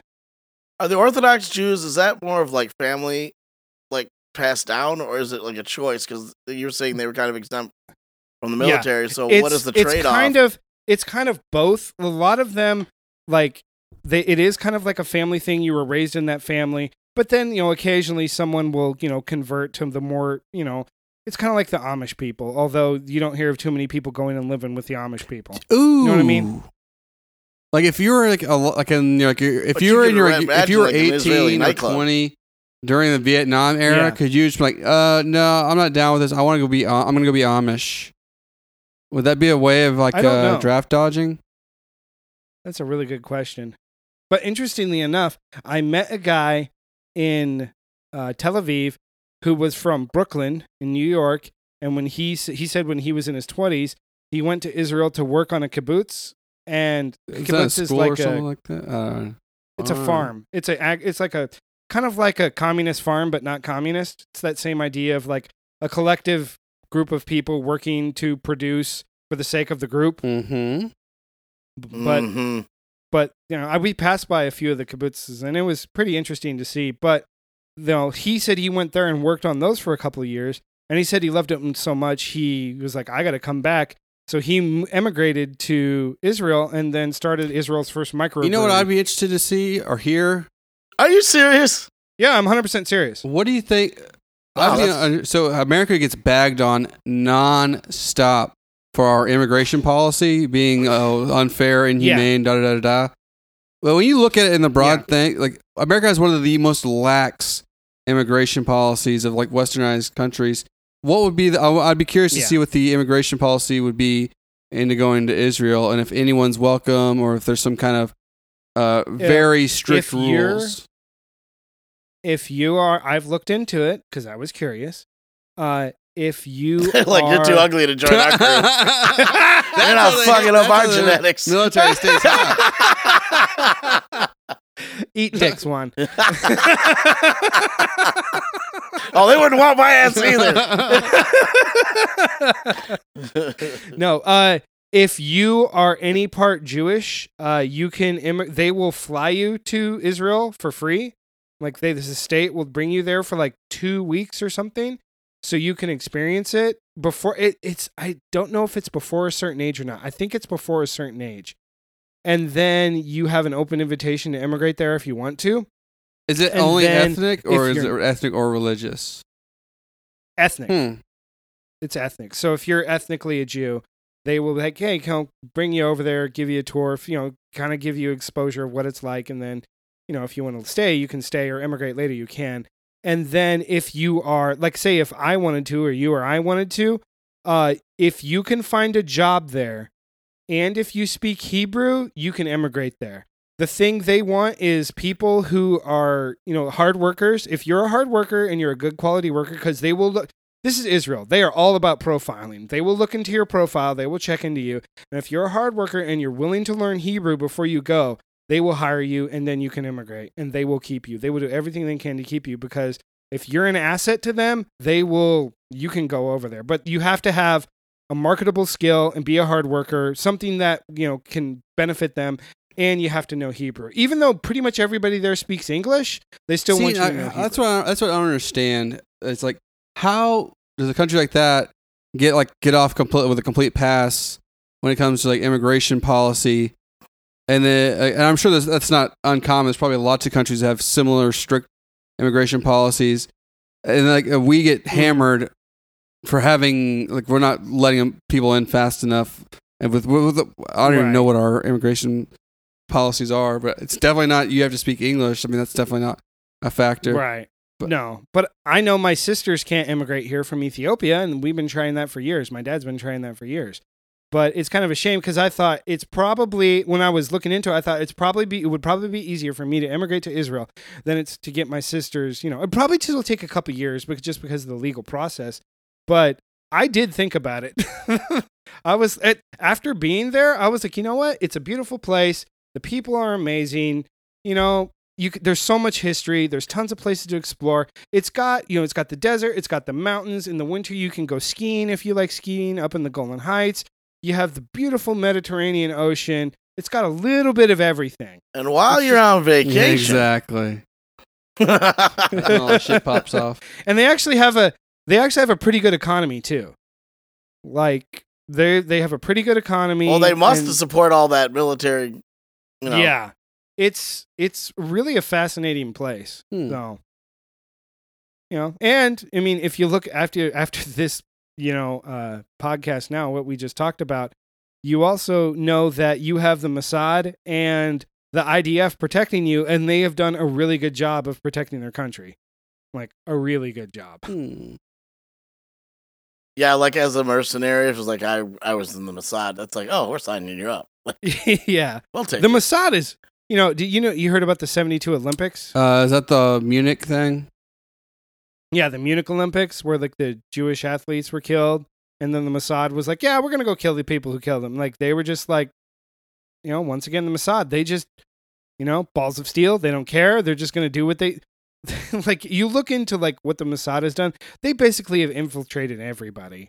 They Everyone now. just gotten so ruthless. Yeah, I, except for Juan, they couldn't find a way through the folds. Oh, like, it was a happy accident. What'd you say, Juan? They were like, that was a happy accident. Just- Yeah, that's right. I think they take me because that's what I am. I'm a happy Hmm. accident. Just- Who's being unprofessional now? So I would think you started it, man. All right. I would think some other countries are trying to uh, do similar similar uh, things to get on that level. yeah. I mean, you just got to take a lesson from them. Oh yeah. I do Yeah, agree I with would that, though. It does seem strange that we could never say something like, "Well, you can only immigrate here if you're of a certain amount of whatever." Yeah. The, oh, you, can Like, you Well, imagine? no, it's just it's oh the Oh it's my gosh. easier. It's easier to immigrate if you're Jewish. Oh, uh, it's like encouraged. that guy from that guy like. from New York moved there, but you know, it actually made I just don't like the like, idea. I was like, if I was I part don't like the idea easier. of any. I mean, like I said, g- they've gone through hell. I mean, what? Like, I don't like the idea of any country that's based on an ethnicity. That yeah, Race? a, a race. I mean, I just think Right. that's a very slippery slope. And can you imagine? Can you Oh, imagine definitely anyone is. else? And I'm sure there are countries in the Middle East that are trying to do that too. I mean, it's and it's no. But can Right. you imagine anyone else trying to do that? Right. Now, actually, I had a really good conversation on the train while I was in Israel with a Israeli woman because she had said, "Oh, did you hear about like some there at like the day before I was on that train, like a young seventeen or eighteen year old woman had been murdered by like her Arab boyfriend." And so she was like complaining because like, oh, this terrible Arab person did this. And It's not like And she I has an axe to like- grind in I that like- fight, but Oh, she definitely had an axe to grind. And I just was said, look, obviously I'm not from here. And I said, I'm curious. And I said, you know, I said, doesn't it seem, I said, it seems to me, I was like, I don't live here clearly, so I don't know what your life was like. You grew up here.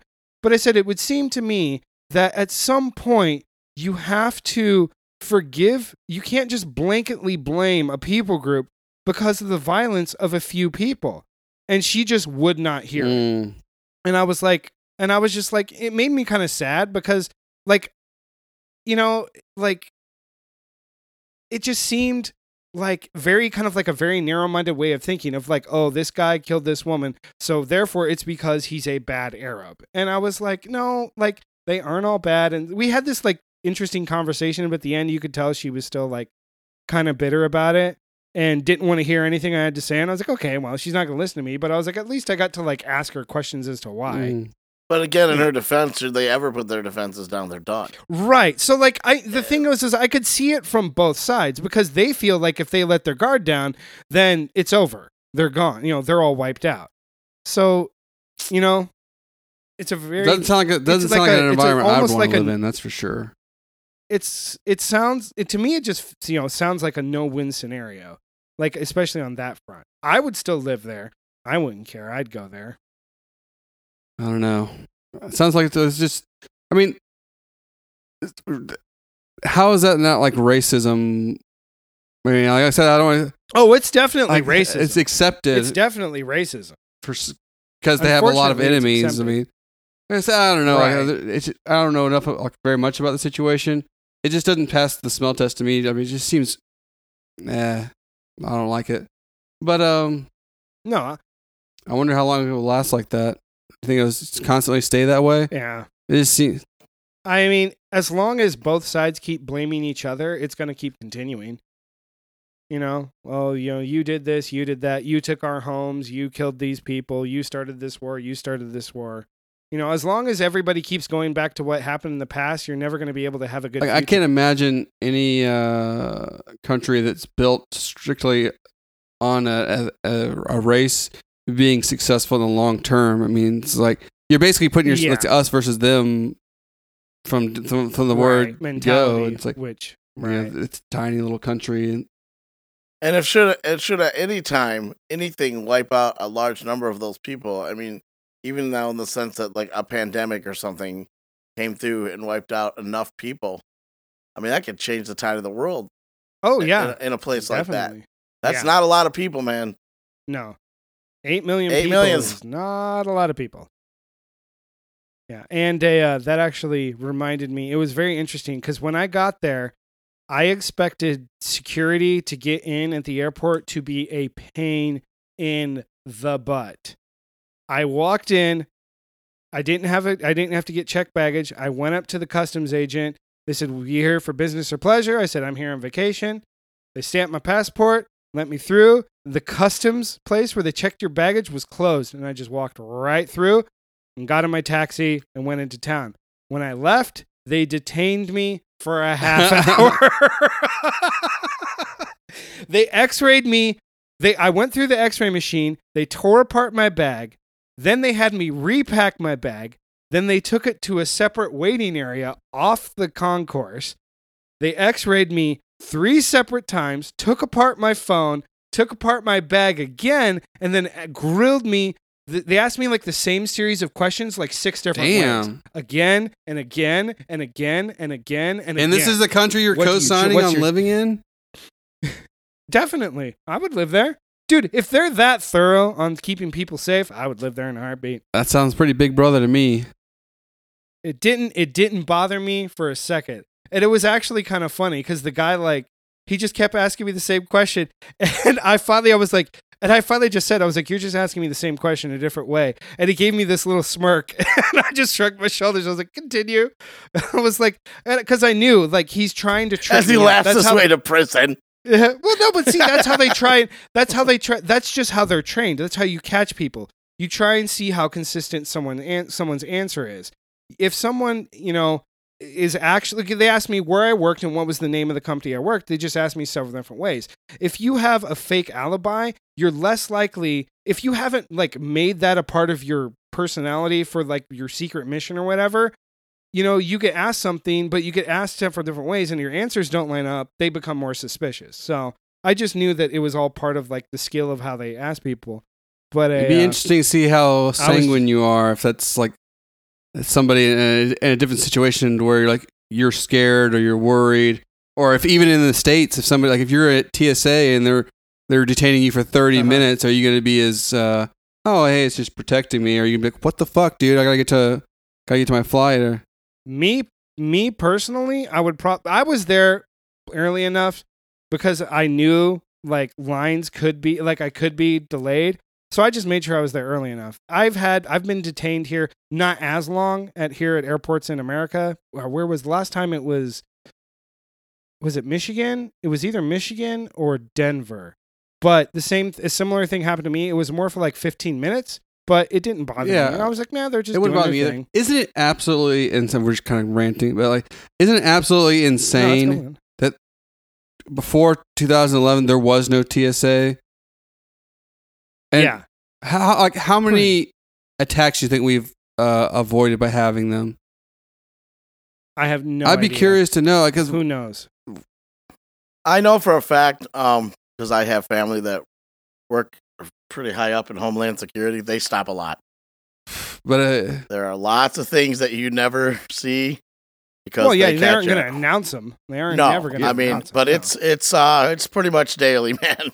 you know, we- we- it's absolutely uh, uh, of uh, relevance these days. But but I have like this hobby of teasing people about um, everyone getting a chip and it solving all the world's problems.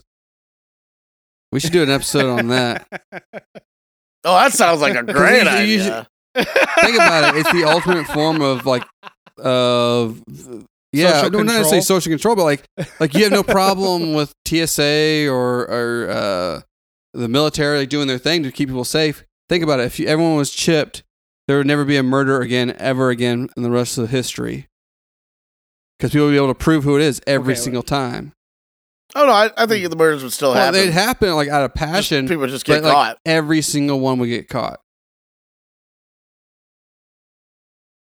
Were you talking about like a tracking Yeah. chip Uh, or just an identity chip? Okay. Yeah, you're talking about a Yeah, a, tracking ch- a chip. Yeah, it could be like would- your ATM card. It could be like your way of opening your phone. It could be Well, dude, your if way they of eliminate voting, cash right your now, way you of got a chip in every card. could do everything. Yeah. Yeah. It's it like there's that argument for it, but at the same time that's also so like eventually it'll get that way someday. I'm not going to lie. It's probably going to happen. Um am I all for that? Mm, personal chips, no not really, but I do understand that it's most likely inevitable. And, you know, the thing about it that it just really isn't it's that just becomes a form of government oppression and control because if they don't like what you're doing, they can just Oh, like maybe like holding you at an airport instantly. for 30 minutes and grilling you. How's that not government control? No, no, but okay, that's okay, but that's okay. That's Keeping you safe. like shutting off. No, it's it's okay. the extent of keeping that's the extent of keeping you safe. But like, if they have that level of control, then it doesn't take. It's not very much of a further reach to hey, you know what? We don't like this person because he doesn't didn't vote the way we would have hoped he would in the election. So we're just going to take away his access to his money if it's all digitized. And then we're going to take him, take him away from his home, and he's going to have to live on the streets. I'm kind of going in that direction. I mean, cat. I mean, paper cash is We're kind of going going away, going away in going- our yeah, lifetime. Paper cash is on its way out. That's just the problem I see with that because the minute then then that way you can control, you can very easily control you, the population just by just by you know threatening. Hey, you know what? We're just going to take away your money, and it's not going to take very many times for people to see other people in their lives that have their money taken away or their homes taken away and then everyone's just going to be afraid of having their you know comforts taken away then they'll just okay we'll just do whatever the government says it's very 1984 but it's also yeah, the book not the year. Right. it's very 1984 and there is some truth into that you know? Like i'm not big on trusting the government. I'm i'm not you know i don't think the government currently is this super tyrannical overlord that wants to control everything but at the same time i don't trust people who are corrupt and just want more power yeah. it, it's just yeah it is what it is you know so now that adam pulled a wand and went to urinate i'm the only one that didn't pee i feel proud of myself Maybe you got the problem. Sorry, I, I laughed as long as I could. yeah, no worries. So, yeah. Apparently, I am the one that has the problem because I. We're going to be known as the pee and cheese grading podcast. Like, You're going to be Juan and I known as the constantly constantly drinking grading. something. yeah. yeah, that's true. Oh wow. It's So good thing yeah, it's not liquor, man. I'd be curious to see uh, if any like if if you did try to move ever, if this would be uh, yeah. would be found, and they'd be like, "Oh, let's hear everything he has to say about this." Or is this like your interview?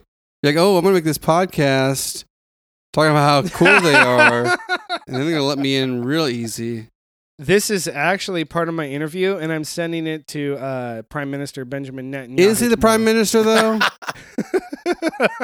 he's actually he's actually Anunnaki, so I think I'm in. Oh man, come on! But isn't there like the like debate on that right now? He hasn't like uh, won a majority, and it's like between him and the other guy, right? Or they finally settled yeah, it's that? him and the other guy. Yeah, I'm not sure. I have yeah, like he's like that. he. There was no. They have a different parliamentary system than we do. Very different. process. Yeah, And uh, yeah, he hasn't won, and they've done like three or four elections. he still hasn't I'm- won. he's been great for them. I uh, actually am part of the group of people that thinks there should be high turnover in the politicians. So it's time for him to go. Nothing against him, but you know, people should not remain in power. Like Putin is going to be president of. Ru- They just recon- redid the constitution of Russia and redid the government. He's going to be president of Russia till he dies. He's the de facto dictator of Russia. It's just not, you know, said outwardly. And isn't it arguable he's done a lot of good things for the average Russian, though? He has, but at the same time, he's also the richest man in the world through corruption. He's not an honest, good dude. So, like, I can understand, like, I you think know, there's a the pretty pretty obvious uh, fact that uh, people countries don't really care if somebody's a good, honest dude. They want somebody who's gonna mm, put money in their pockets or make them safer.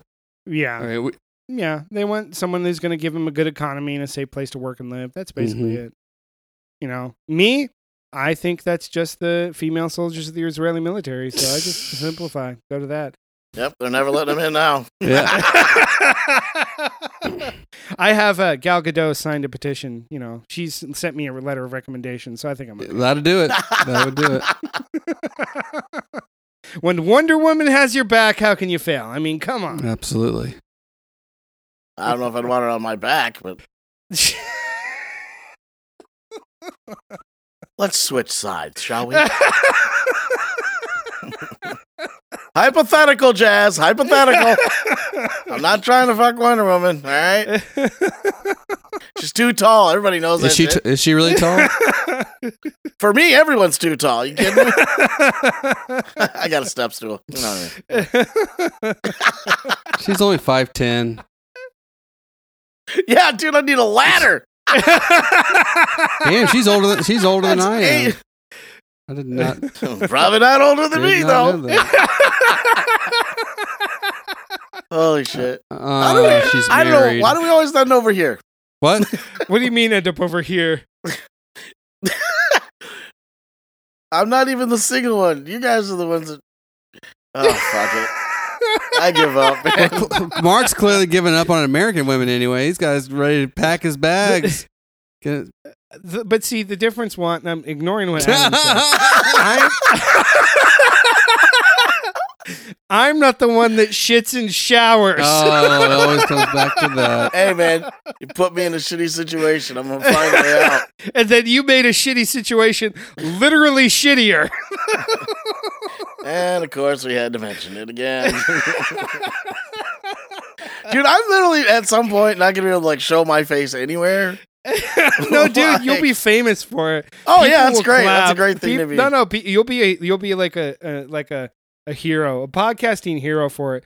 We can go to podcast conventions and people will be like, "It's one the cheese grater." It's great on the Uh, t-shirt. Mark, you're gonna like to hear this. I'm doing a little research. Uh, What's that? there is a Maxim photo shoot called "Women of the IDF" that yeah, Really? The, the Gal fuck Gadot up. was in when she was 21.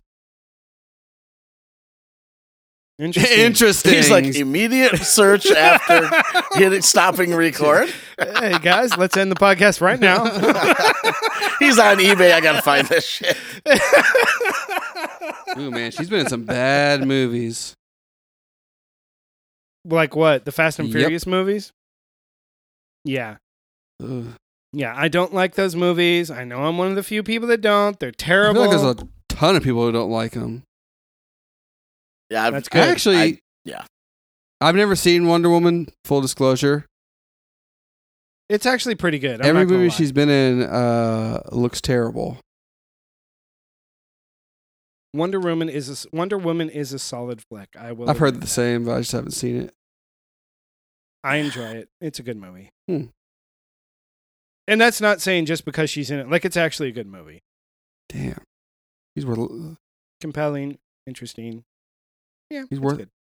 So Sorry, I just got distracted here. no, no, dude, you're looking at an Israeli woman. Of course, it's distracting. Have you ever been to any Is that racist though? to Have any of where? the like uh, Arab countries around uh, Israel? Spending time with No, I wanted to go to Jordan, but it was just a little too expensive and a little too. I didn't really have time to do it. Uh, I do have tentative plans to go with somebody to Egypt, uh, possibly in the next couple of years with some friends. So we've talked about it, but you know we'll see how this whole virus situation. Oh, works that's out. right. Basically, the once that's virus. yeah, Forgot about it for a couple of Once hours. that- yeah, me too. Once that goes away, then I think I'll start planning my next world trip wherever. but I would will it love to go though? back. Yeah, it will. I will. I would love to go back to the Middle East. That's what we know. Like, have you have you been all through like Western Europe and yeah, I've been to Paris, you know, France, London, England. I haven't been to Japan. I've never been to uh, Southeast Asia, so I really want to go to like East and Southeast Asia. That is somewhere I want to go to. I haven't been there either. like Japan's on my short list? Yep, it is for me too. mm. I'd rather go to Vietnam and Thailand Anywhere where I'm taller than somebody would be nice. That or would the Philippines. My dad went to the Philippines. My dad took my sister to the Philippines, and I'm not gonna lie, I was. Super What jealous. draws you to Vietnam? It's beautiful, beautiful country, and okay, Super here's my idea. dangerous. If I go to Vietnam, if I go to be, uh, I'll take the risk. Uh, if I go to Vietnam, you can get like a scooter, like a little gas powered scooter, for like two hundred bucks. So I would like fly into wherever Ho Chi Minh and Saigon, wherever, and I would buy a scooter and then drive up the coast to North Vietnam, and then like you know drive back down. Just go on like a little road trip. That would be so much fun. And you legitimately don't think you would get robbed once? I probably would, but I just wouldn't take like a ton of like valuable stuff with me. I would just take some cash as much as I think I would need for. The I don't know, man. The thought of you on a scooter, you'd be pretty intimidated on a scooter because I would. I would do it. I would love to go. That'd be so. much I would fun. go, but I'm I would like to do certainly it with not a group too. driving down the countryside. I mean, I'd go to like the the most westernized cities. That's the only place I feel safe. Oh no! After going to Africa, some of the places in Africa, I can go pretty much anywhere in the world and I'll feel safe. Yeah, when you get used to getting stopped every thirty minutes at the next place with like yeah. AK forty sevens and everyone's running around yelling, and you're like, "We did? Why are they so upset? Yeah. we just pulled up. What's going on?" They're like, "Oh, don't worry about it. You'll be fine." I was like, "Okay, I'm glad you're talking to them because man, this shit's scary." And then you're like, you just get relaxed, right? And then there's another one, and you're like, "Oh my god!" and they're scary as the last few. Oh my god! yeah. So yeah. Those places you got to know somebody or be. Yeah, you got to. if that see that's the thing i would i would either go and then meet somebody and you know hey you want to go with me or arrange it ahead of time find somebody find like a tour guide or something do something like that that would be because i don't want to do that alone i would want to do it with like a group of people if you're arranging to meet somebody ahead of time, you probably want to go to India. They're big on that. Arranged ar- arranged marriages and whatnot. yeah. I well i, I want to go to india not to get married I wanna go for the just to food. go. I Yeah, used to want to exactly. go. I used to want to go to yeah, India, uh, and then I uh, read slash listened to this book called Shantaram. I was like, mm, "Fuck that! uh-huh No desire." It it plummeted down my list of places I wanted to go. It sounded sketchy. It's just that with this whole virus thing, man, not being able to go to a restaurant just sucks. ass. true it does well actually restaurants here are opening back up so juan move to houston You'd like it's, it's better. I'm- I'm- it's just a I'm better just wait- city, better state. it's Oh, there's way better food. I'm not even gonna. That's not even debatable. That's Yeah. So yeah. So anyways, that's our episode on Israeli military and the Mossad. And yeah, thank you everybody for listening. We'll holler at y'all next week. I thanks for listening, everybody.